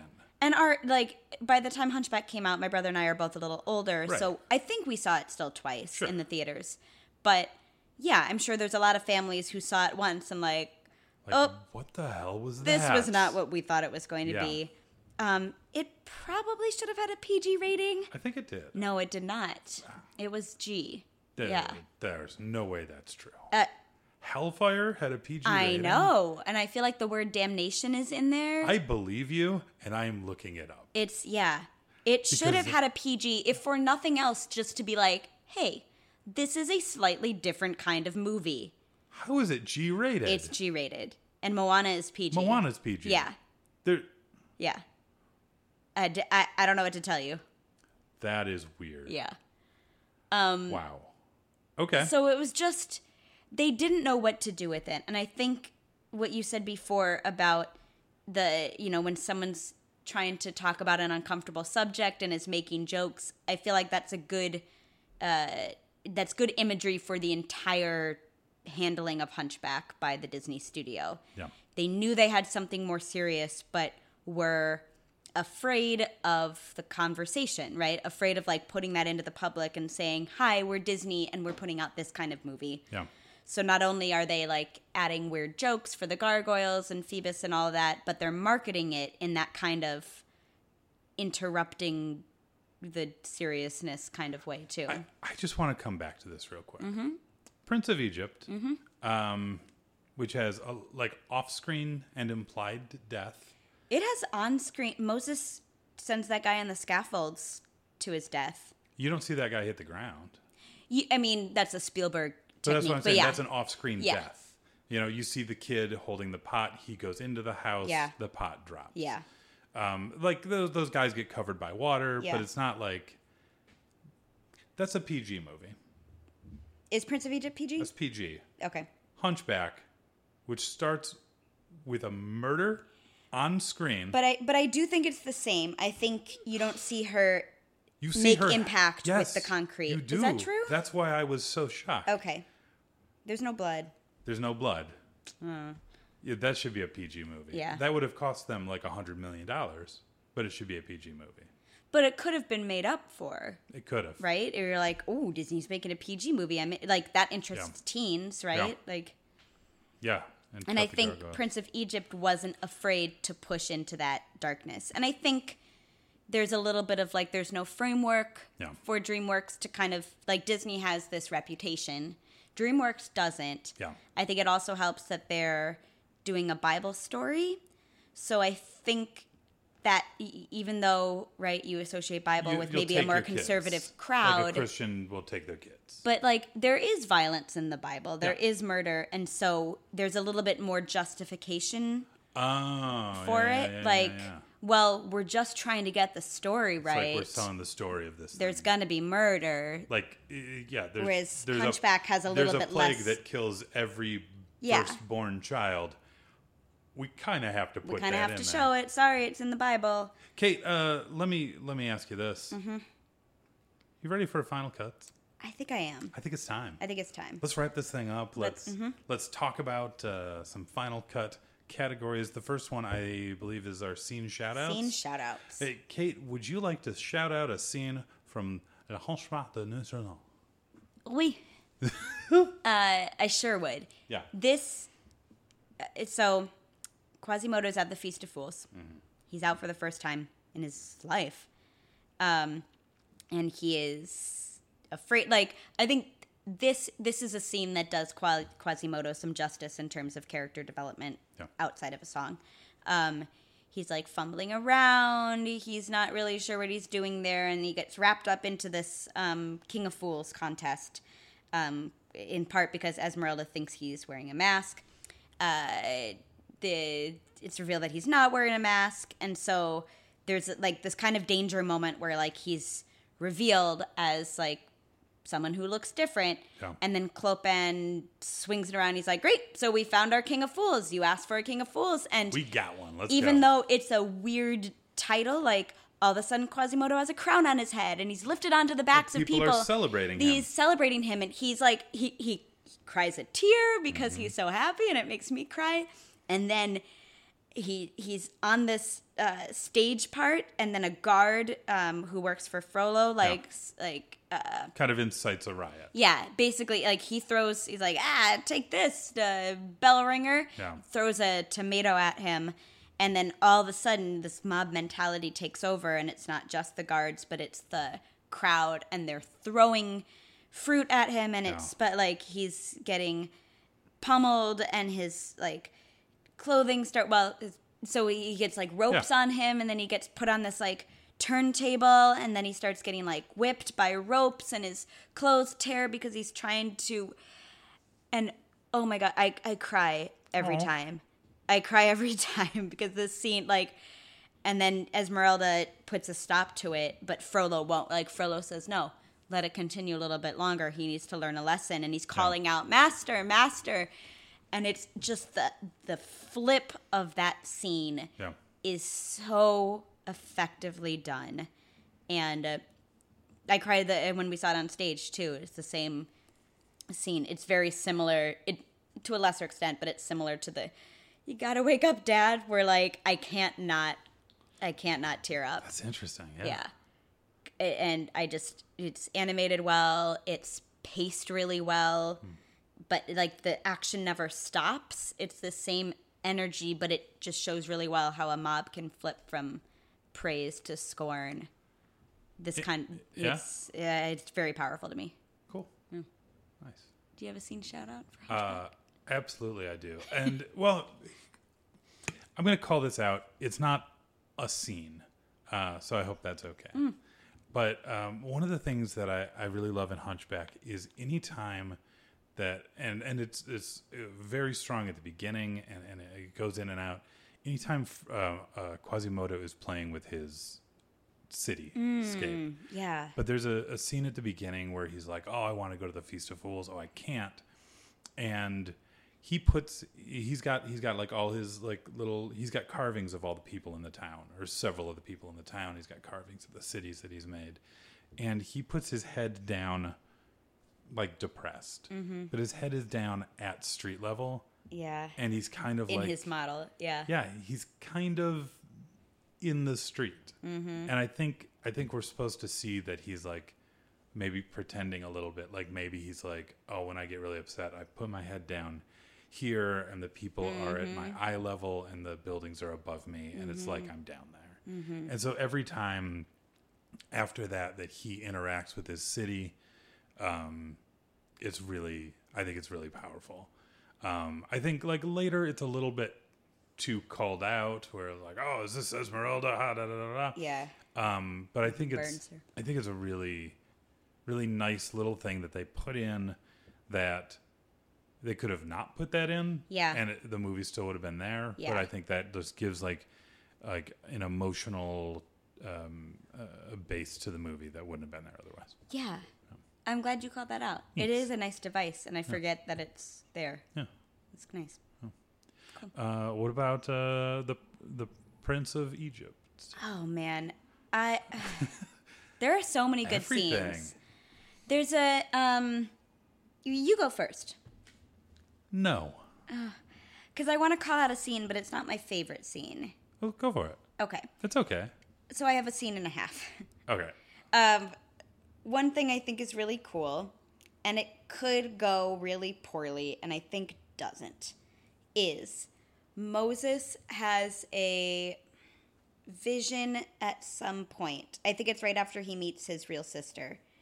Um, and he's like stumbling through the hallways. Um, or maybe it's like after All I Ever Wanted. Uh, that he has a dream in um, like hieroglyphic paintings. and it's like mm. it's those drawings on the mm-hmm. wall like more two di- like literally two dimensional Yeah.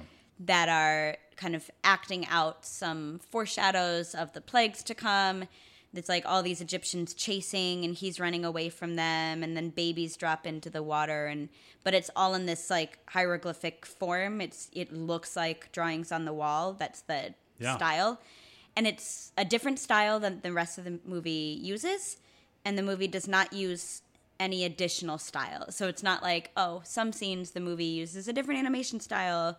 It's that only that scene. And i think it is really effective in a way that like you know they they try to do in the maui scene and i don't think i think it comes off more cheesy. Like it looks kind of cool but i don't like it as much as this No. scene because i think it's really hard to do it's hard to change animation styles and i think it's effectively done here I, I also really like the way that um, these 2D characters are moving around a 3D space. yes Like it's really yeah they're moving like around the corner of a wall it's really fun. yeah Really fun. Yeah, it's well done. Mm-hmm. Uh, the other moment, and this is the moment that makes me cry in Prince of Egypt, is there's like a uh, in When You Believe, the song when they're exiting Mm. Egypt. Um, it it's the main chorus, and then it breaks down into a child, Ashira la Adonai, and it's like an actual Hebrew prayer, Yeah. and then. uh, The kids dance and it gets a little bit more up tempo, and then it swells into this key change in the chorus, and there can be miracle. It's the peak of the song, Yeah. and the camera angle zooms out, and you see all of these people flooding. Like I'm Yeah. tearing up now, and I tear up on the soundtrack too when I listen to that moment because I can hear it. Like I can, I can, You can see, see it. it. That's what I meant. Yeah. I can see it when I'm listening. I hope you can hear it. I yes. Otherwise, I don't know why you're listening. One of the it. reasons I like the soundtrack. I can hear it. anyway, so scene and a half. Shout out. Yeah. Um, I feel like I've called out a lot of my favorite scenes in this movie already um, because just the brilliant like camera work, or I guess it's not a cam- you know what I mean though, like the the camera work, uh, the the, the shot composition. Um, we already talked about the the little girl and the old woman that like come back. Um, so I just want to uh, uh, call out the chariot race at the beginning. Uh, I, we talked about it a little bit already, but like that that scene, like I feel like just the the the, the building of the relationship between Moses and Ramses.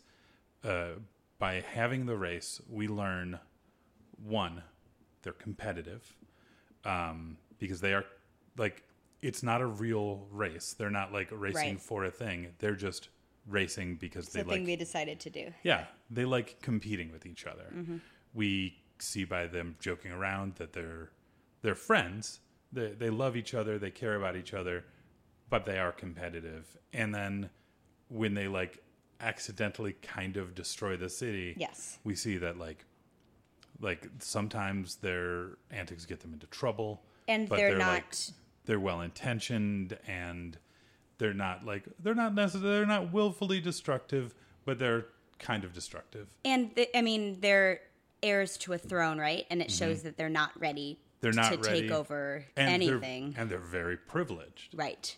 Right. Um, and I think like a scene that is like oh, it's just an action scene. Like yeah. the fact that it is telling us so much Yeah. about the characters shows the care that went into every piece of this movie. And it's probably because it was DreamWorks' second movie. It's probably because Steven Spielberg was involved in the storyboarding. It's mm-hmm. it's a lot of things. It's probably because they were putting a lot of money into this. Like 70 million isn't much for Disney, but when you're a new company, 70 million and getting, you know, Val Kilmer, Danny Glover, Yeah. uh, Ralph Fiennes, Michelle Pfeiffer, Sandra Bullock, Sandra Bullock, Stokes, Jeff Goldblum. Jeff we didn't mention Goldblum yet. as kind of a minor character. He's Jeff Goldblum. He's Jeff Like- Goldblum playing Jeff Goldblum. It's great. He's great in it. Yeah. Um, but he's like not a giant character. No. He's got maybe 10 lines in the whole thing. yeah. Um, you've got all this star power. You're putting all this behind it. You're gonna really care about it. Mm-hmm. But like, you can tell there's not a wasted scene. No. There's not a scene where it's like, well, why is this in here? Like every scene, you're learning something. There's a purpose to it. Mm-hmm. Yeah. And um, yeah, so I think that scene is fun and funny. Mm-hmm. But there's more to it than just like, hey, we're telling jokes. It's you're learning about these characters. Mm-hmm. Yeah. Shout it out. Shouted. All right. I've got an MVP. Ooh, you have a, a MVP of these movies. Most valuable prince of Fools. Phoebus. I, here's Um, wait. Can I? Yeah. Go. You can go first. Uh, no, I was Oh. just gonna uh, ask if it was someone that maybe has won a Tony, but we haven't heard of them. So, my my throwaway answer is Yeah. all caps Stephen Schwartz. I, that doesn't need to be a throwaway. But I feel like we've talked about his contributions. I feel fair. like we've already shouted him out. So who I want to um, shout out in these movies because we we did not get a chance to talk about this is um, strong female leads of color because that's all we have in these movies, Right. Which is neat. yeah, They are played by white women. Let's we can ignore that for now. they're not all sung by white women. Uh, they're not all sung by white women. I don't know who plays Zipporah and Miriam in singing voices, but certainly Moses' mother is an Israeli singer. So that's that's something. that's one. That's something. I think, uh, and yeah, I think Esmeralda is the Renaissance's strongest female character. yeah, I think Pocahontas is is in there. Her it, there's a lot of problems with her movie and with her character, but watching it again, Pocahontas does have flaw. Like she has impulsiveness and Sure. and she makes choices. a little mischief. Little, yeah. But Esmeralda um, would have been an easy character to just paint as like, the you know, uh, gypsy, using that word as Yeah. in the Yeah, yeah. movie's context, um, of like uh, sensual, and that's all she is. It's like sensual and exotic and a thief. But I think there's a reason that the um, that I've seen multiple times in the past couple years. Uh, uh, one of those like meme shots where it's Frollo, silence, Esmeralda, justice. Yeah. Because that's a lot of what's going on in the past two years I- in the don't know what you- politics of the I- United States and I think you're. I think you're gonna date this episode if you say that there's injustice in the world when it's happening. and it's a powerful white man versus a I mean, that could only be one specific time. uh, only one specific time in the American history. but yeah, Um, yeah.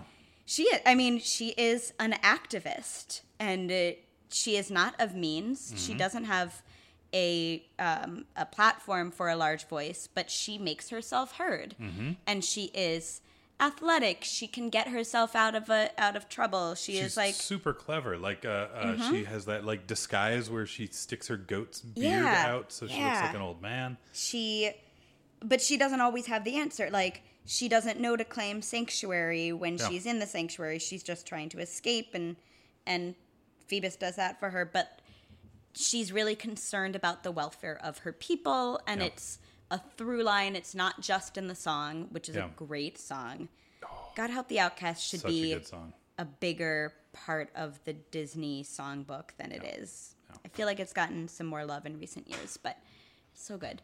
Uh, and she, yeah, she carves her own path. She has a lot of agency. She gets our male characters out of several binds. Um, I mean, she she is the catalyst for much of this movie. Yeah. Quasimodo like comes down to the Feast of Fools. He might have just gone up, Yeah. like back up if it wasn't for Esmeralda. Yeah. She. He might have just Mm-hmm. kept obeying Frollo if it wasn't for Esmeralda. She is the one making things happen. Mm-hmm. And like we, we talked about a little bit earlier, Quasimodo is the typical Disney princess. He- yeah, He's locked in a The tower. action is happening at him. Th- yeah, things ha- and like at the end, he has a little bit of agency, but he has a knight with him. Yeah. Like, Yeah. Um, and I think, I mean, Esmeralda is a more fleshed out character, but I think Zipporah and Miriam, um, Moses' eventual wife and sister, are. I, I was surprised with the well roundedness of their portrayal in this Yeah. movie. Where like they don't have giant parts. I mean, But- the the Bible is The, yeah, the Bible a little male centric. not as female centric. I don't know if you've heard you about might this. hope. Um, but like Zipporah challenges Moses Yeah. to like, and she supports him, and she is like gets him like she is more. Uh, she has more agency, or like Yeah. she exercises more agency than he is used to exercising within his environment. Um, and Miriam too is like challenging him, like, "No, you are a Hebrew. Yeah. Fight for us." Yeah. um and I think I think those characters have some some good um, meaty parts. Nice. I, ju- I want to I want to do like a, a mini scene shout out because I just remembered Oh, a yeah. thing. One of the things I love, and I feel like this was some restraint, is after the burning bush when Moses uh, goes to talk to Zipporah. Yeah, And say like, "Hey, I just met God." yeah, Uh, that is done with music over it, and you can't hear what they're saying. yeah. You see them having a conversation, but you don't hear. because that conversation would be weird and Yes. hard to write. Yes. and and you just see it through expression. and you see them making decisions together. More, Yeah. most importantly, Yes. that like he's not just like, all right, Bernie Bush told me to do this, let's go. so strong. No, I'm going to talk to my partner about this Yeah. and like figure out what to do. Yeah, so strong. yeah, cool. You have an Cool. MV- MVP? Sorry, Stephen Schwartz. it's Stephen Schwartz. Great. It's you, you know what you know what Stephen Schwartz. Um, uh, but uh, like you said, we've shouted him out a lot. I think we've shouted him out for like twenty minutes straight. I'll continue to shout out Steven so Schwartz. For I'm going to give my. Mm. MVP to Paul Kandel, uh, a man who, Mm-hmm. as far as I can tell, has done one cartoon voice, uh, who is the star of like the singing star of this movie. Yes. um, uh, Clopin has an like he has the intro song, Mm-hmm. he has Court of Miracles, and he has the closer song And Feast of Fools. and Feast of Fools. He has four. He songs. does more singing than anyone else. He has four songs, and it is not like it, is not like the Jim Cummings uh, Right. uh, Princess and the Frog, where Yeah. I'm like, why does this character have songs? He's amazing from the beginning to the end. I think that's one uh, narrator that him as a narrator and and player. Like Yeah. he's a leading player He's a in leading this. player. Um, and I think it works well. It's a Yeah. good device. It's a good framing. He's a tragedian. He's a mechanical. Yeah. He's that kind of like. well, and that's yeah. He's like telling a puppet show at the beginning, so Yeah. he's got his own. Yeah. Uh, what is it called in Pippin? The troop. The Troop. The troop. Yeah, I think so. Yeah, Um, but yeah, The he's like that kind of character. Yeah. he's uh, like a Shakespearean, but a one man or like a with puppets. Yeah. yeah, and he's like the character is great, and the voice is Mm-hmm. perfect. Like the voice and the animation match up.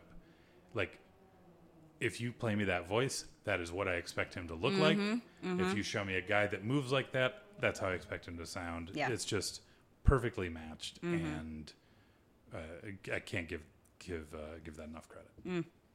Yeah. Uh, crossover. Ooh, oh boy. Okay, okay. Do you Yeah. have one? Do you have one ready? Yeah. I I think I want Stephen Schwartz to work with Stephen Schwartz. Stephen but- no, Schwartz. go ahead. go Meet ahead. Stephen Schwartz. I, I, I, I. This is broad and obvious. I just want the creative team from Prince of Egypt to have had. I feel like Hunchback didn't get as lot uh, as much care as Prince of Egypt did Yeah. for a variety of reasons. I don't think it's Wise and Trousdale's fault. I think there were many chefs in the kitchen. I think there were many expectations that they Yeah. had to like a lot of notes. I feel like they got a lot of notes. Far too many notes for my. Um, and it wasn't. I I guess so. Maybe here's what I'd like to simplify. I wish it was Steven Spielberg giving them the notes. Mm. That's That's what like I want. Yeah. I kind of want Spielberg and Katzenberg and Yeah. Trousdale and Wise to do a movie. Maybe it doesn't have to be Hunchback. But the, Just yeah, yeah. Nice. Those voices together, I think, would produce something stronger. yeah, Yeah. something stronger than stone. Bum, bum, bum. That's a good addition to the new the Broadway version. So this is Were I made of stone? this is It's hard. basically no good deed, but yeah, this crossover is hard because uh, my favorite parts of these movies uh, were both Stephen Schwartz. So I, I can't really cross that over. Um, did we did we talk about the Stephen Schwartz oeuvre? Wh- what do you mean? Did like, we talk about what he's done post uh, Pippin? uh, he's done a musical called Wicked. We mentioned that, right? Yeah. Did we mention Yeah. that that Stephen Schwartz has done Wicked, like the biggest musical of the last like It is. the, I mean, the, biggest, original. pre Hamilton Yeah. of the last like 20 or 30 years. Yeah. Like, cool. Um, It's a musical of its decade for sure. It really is. I mean, and that's it, one reason I put Stephen Schwartz in lyricist quotes for Hunchback is like there are at least four separate songs in Hunchback that when they hit the final note, you can add ah Yeah, to the end and it works great. Yeah. That's a very Stephen Schwartz thing. Yeah. The, the, Even the- his songs pre Wicked, you can do that I. I love Alan Menken. He is not known for grandiose. Uh, Stephen Not as much, yeah. is. Yeah. Yeah. Um, More in his scores than his singing lines. Yeah, yeah, exactly.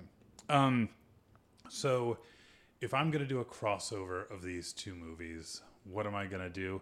I'm gonna put. Uh, I'm just gonna put Stokes in Hunchback.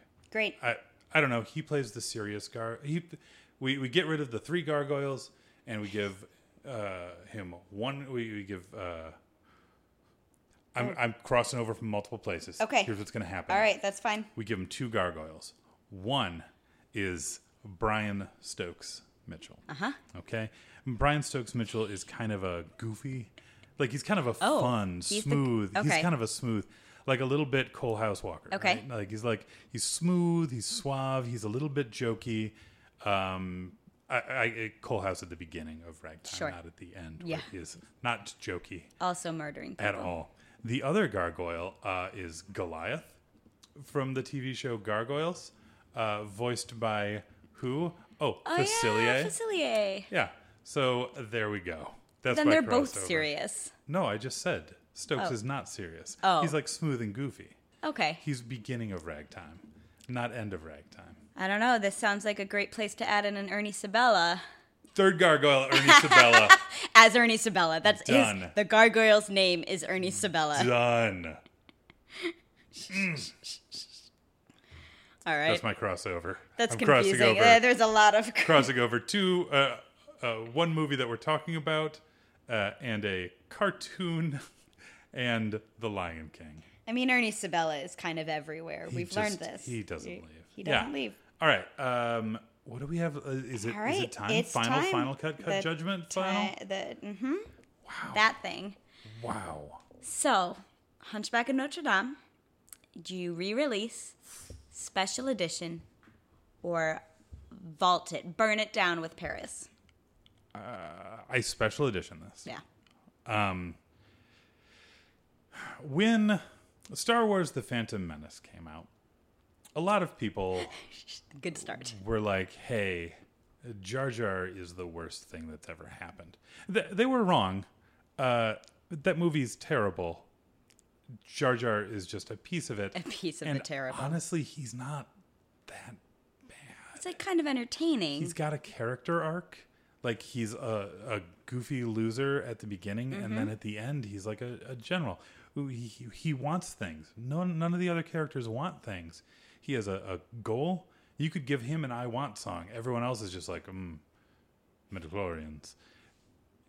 He sucks, but everything in that movie sucks. Uh-huh. Anyway, when that movie came out, people hated Jar Jar, and so they made fan edits that removed him Uh-huh. in order to try and make the movie better. okay. I I get rid of the I get rid of the like I I don't think we get rid of the gargoyles completely, I agree.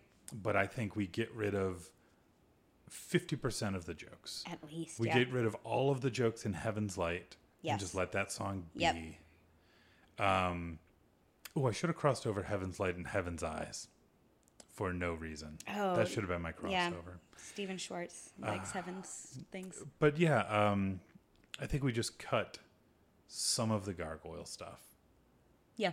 and I think this movie is is like it goes from like a B minus to to A minus. Yeah. What about you? Yeah, I mean, I think my re-release or my special edition would be similar. That like it's so close. I even think just taking out some sound effects would help a lot. Like like the visual could be the same. Yeah, there's a lot of boings and clonks. Yeah. Um, yeah, I think if someone was like, "Here, Kate, we're gonna give you all the resources. Fix one Disney movie," right? There'd be a Mm. lot of candidates: Moana, Princess and the Frog. There'd be a lot of things that I'm like, I have ideas about this. Yeah. But Hunchback would be the, I, I think, the easiest. Yeah. And the one where, like, no, I know. I think Moana and Princess and the Moana Frog, you need like, some workshopping. restructuring. You need a lot might- of ideas coming at you and then s- select. I believe you could make it better. Yeah. But like also like you do a whole rewrite and then it's like, oh, is this better or is it just different? Hunchback, I know or- what to do. Yeah, you, Hunchback you, is fixable. You just rewrite the gargoyles. Yeah. They're there. They they have the same basic function, but you make that function a little bit clearer. You can even keep the animation the same. Just Yeah, re- I- revoice them. I I mean, some of the physical gags I think are dumb, but Fair.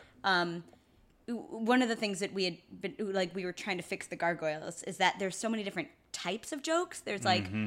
puns there's like fart jokes there's like literal three stooges uh, physical Yeah. comedy and it's just too much you need one type of one one type of comedy. comedy the that they do um, and i'm not sure exactly what that is I think they just need a relationship. yes Like like you were saying with the hyenas, like I know the relationship of the hyenas. Yes.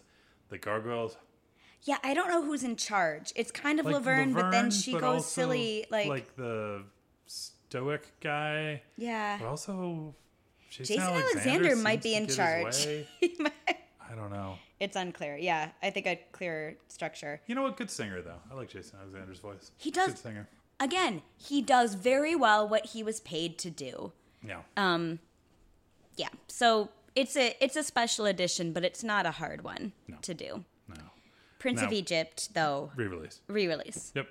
I, I It's, it's great as it is. Uh, cleanups of digital effects, I Yeah. guess, that aren't as good. but I don't I don't mind it. No. It's especially for like- a movie of 1999. I think it's integrated as best as they could. I think if you put that movie in theaters today Yeah. and just tell people it's new, Yeah. I, I think they would enjoy it. Yeah. I think they'd be like, yes, this is a new movie I haven't seen yet. This holds up. So, but my question is, Yeah. like, I We fixed some of the casting. right, like the Disney right. Renaissance was like my my thing as a child. Yeah. Why didn't I like this movie? Is there a way to make it more appealing to kids without, or or is this just a movie that you appreciate later? I, yeah, I think it's that. Okay. I don't think it's a and movie. uh, yeah, I don't think it's problem, but I will say that like. I feel like I, well, no, I didn't like Hercules, I but also, I also think there's an expectation as a child Sure. that if you're seeing an animated movie, sure, it is going to be a fun Disney movie. yeah, Um, but yeah, I think, I mean, this isn't a movie to be appreciated by kids, and that's fine. yeah, cool. I'm Yeah. satisfied with that answer. Yeah.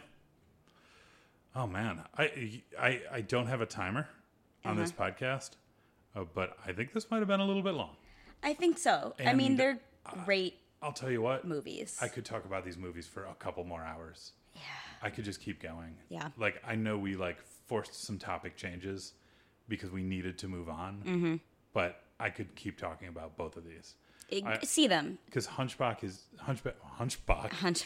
Hunchback is a really really good movie with some problems. Yeah. But all of the stuff that's good is so good. Yeah. Every Clopin song, but basically every song, e- even a guy like you, which Uh-huh. does not necessarily fit in the movie, No. is a great song. And it's animated fun. It- like, it's it's like the um the Tangled um yeah, got a song. dream. Yeah. right, but it fits there. Mm-hmm. It doesn't necessarily fit in, in this. And Prince of Egypt is it's just a, it's breathtaking. if nothing else, like uh, when this podcast ends, just like listen to the soundtracks. oh They're so good. yeah. But I think, yeah, I think both of these movies, Watch- if you haven't seen them in a Watch while, Brian Stokes Mitchell sing "Heaven's Eyes" with the Mormon Tabernacle oh my gosh, Choir. so good. Oh, I mean, just watch Brian Stokes Mitchell. We have a lot of recommendations. oh. Can we also talk real quick about? I'm sorry. I just want to. Uh huh. I want to bring up one guy, Uh, uh, and that is uh, uh, Hunch, Hunchback. The uh, not Broadway, it's stage version. they did a version they at the do- Mm-hmm. Paper Mill Playhouse in New Jersey, which is traditionally where Disney has workshopped a lot of its shows before going to Broadway. Yeah. They wanted Hunchback to go to Broadway. Didn't make it because, It didn't super- surprise, there are still tone problems. Um, but w- one thing that was interesting is that um, the Hunchback, uh, Quasimodo, Mm-hmm. uh, was deaf, as he would be, and he was in the books. because he's he lives in a bell like- tower like with the, really the loud actor sounds. wasn't deaf, but the, the character was. But the was actor deaf. is a artistic director of a of Deaf West, right. uh, Michael Arden. And, um, and so I think, and, and correct me if I'm wrong. Did he speak um, like n- normally to the gargoyles? I think, yeah. I mean, 'cause- so we saw a regional production of Yeah. it, not the Paper Mill, Oh but yeah, it's this was. but it's the Paper Mill a tiny production of it that version. we saw. And I and from what I understand, the actor who played Quasimodo just copied what Michael Arden did. Right. So I think the direction is when Quasimodo is speaking to other human characters, Frollo, Esmeralda, he is um, speaking in a way that, that is similar to like when a deaf person speaks as Right. opposed to uses sign language. Right. Um, So and it's i think it's very effective. Yeah. When he's singing, it's in a non-accented voice. Right. When he's talking to the gargoyles because they're kind of him, Yeah. it's in a non-accented voice. and that voice. makes it more clear that they're imaginary. Yes, agreed. Um, I kind of miss that. Like that might be another thing that I would do in a special edition, but it might be too much. and, I don't and know. you would have to I, I think you would have to cast a deaf actor yes, I agree. Because i think that voice can get Yeah. can get problematic real Or someone fast. who's very attached to the deaf Yeah. community, like Michael yeah, like Arden. michael arden Yeah. but yeah uh, so that version uh, like big change there Mm-hmm. some big changes for the treatment of esmeralda gets i think real rough Yeah, uh, the stage musical puts her more as an object, and on purpose. Like Mm-hmm. Yeah. The end of Act One is a song called Esmeralda, and it's the three male characters singing about their kind of attachment to her, and Yeah. because they're all motivated by her in a different way. Yeah. But it also makes her very objectified and less of her own character. so like it's it problematic. fixes problems and creates new problems but Yes, one thing that is not a problem is uh, the voice of frollo or the actor who Actor, plays yeah. frollo uh, patrick page Patrick Page, who uh, rock star. yeah if if you are uh, a broadway uh, fan you have probably heard about Hadestown he plays uh, hades Yes. he plays the titular character's T- town owner, Owner. anyway uh, patrick page is amazing and he is amazing as frollo uh, just wanted to shout that Mm-hmm. Yeah, out I feel like I mean Tony Jay does such an amazing job with Tony him. Jay's great. And if you're gonna get someone to play him on stage that's not Tony Jay, great, Patrick Page. Yeah. he's the villains guy. He's lovely baritone bass. Like, oof. just amazing voice amazing like he looks kind of like a nice guy but he's got a villainous face yes, uh, and he ordered a drink near you once he did. Uh, uh, yep, at uh, Studio 54 or not Studio 54, 54 54, below. Uh, he had his own table uh, that the wait staff goes to and gets your drinks for you, but. For some reason, Patrick Page orders at the bar. That's just a thing he does. Because I was sitting at the bar, he came over, he ordered a drink. I thought, "Is this Patrick Page?" And then And when he like, when he left, the bartender I get a whiskey sour. it was kind of like that. Yeah. And then the bartender's like, Ooh, like asking another bartender, "Uh, doesn't he have a wait staff? And uh, she just rolls her eyes and goes, uh, Patrick Page likes to order at the bar. Just get him what he wants. It's like this is a thing he does here, Do we, when, and we don't question it because he's Patrick Page. Yep. It was great. There we go. That's well, all. I, I think that's a great way to wrap I- this up. Uh, Kate, thanks for a really fun episode. Thank you, Dick Ward. Yeah. Uh, listeners, thanks for listening to this extra long episode. We Yeah. hope uh, it was worth it. And thanks for thanks for like throwing out suggestions. We've been getting some suggestions. We've been getting Some, some, really good ones. some good listens, some good reviews, which always great. Uh, but like more more than reviewing and sharing the love, like we love hearing these suggestions. Yeah, I'm so- having a lot of fun. We've got a uh, after this episode, we've got an episode that's The next one uh, coming up will listener be suggested. Listener suggested. So if you would like to suggest anything or just uh, reach out and Yeah. see what's happening, we are on Facebook at Cellmates podcast. We are on Twitter. Cellmates podcast. We are on Gmail. Cellmates podcast at gmail.com. And we are on internet. Cellmates, www.cellmatespodcast.com. There you go. That's HTTP. I don't think it's HTTPS, but like you're not really sending any data, so it doesn't really need to be Also, we're on all the listening apps. Yeah, and if we're not on a app that you want to listen to a podcast on, please let us know. Let us know. We'll. Um, yeah, we just recently got added to Stitcher. Uh, we're uh, our videos are being uploaded to YouTube now, or our Yeah. podcast episodes are being uploaded as like video. So if you want to listen on YouTube, you can do that. Uh, let us let us know where you want us. We'll make it happen. That's right. Yep. Uh, and of course, you know, tell other people. That's right. Uh, Kate, tell your friends. Dick, tell your friends. Oh, okay. I will. Uh, for Cellmates Podcast, I've been Dick Ward. I've been Kate Phillips. I've been Dick Ward. All right. All right. Good episode. Bye. Bye.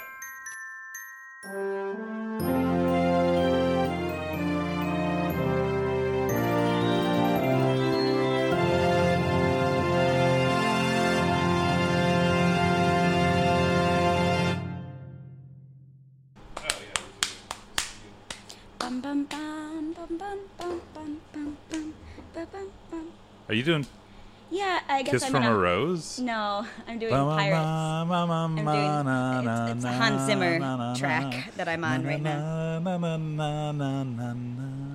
There. Used to be a I that song is great. It's got all sorts of fun like modulation. You remain my power, my pleasure, my pain. And did you know that when it snows, my eyes become light and that something Larger, is right? somewhere new pain?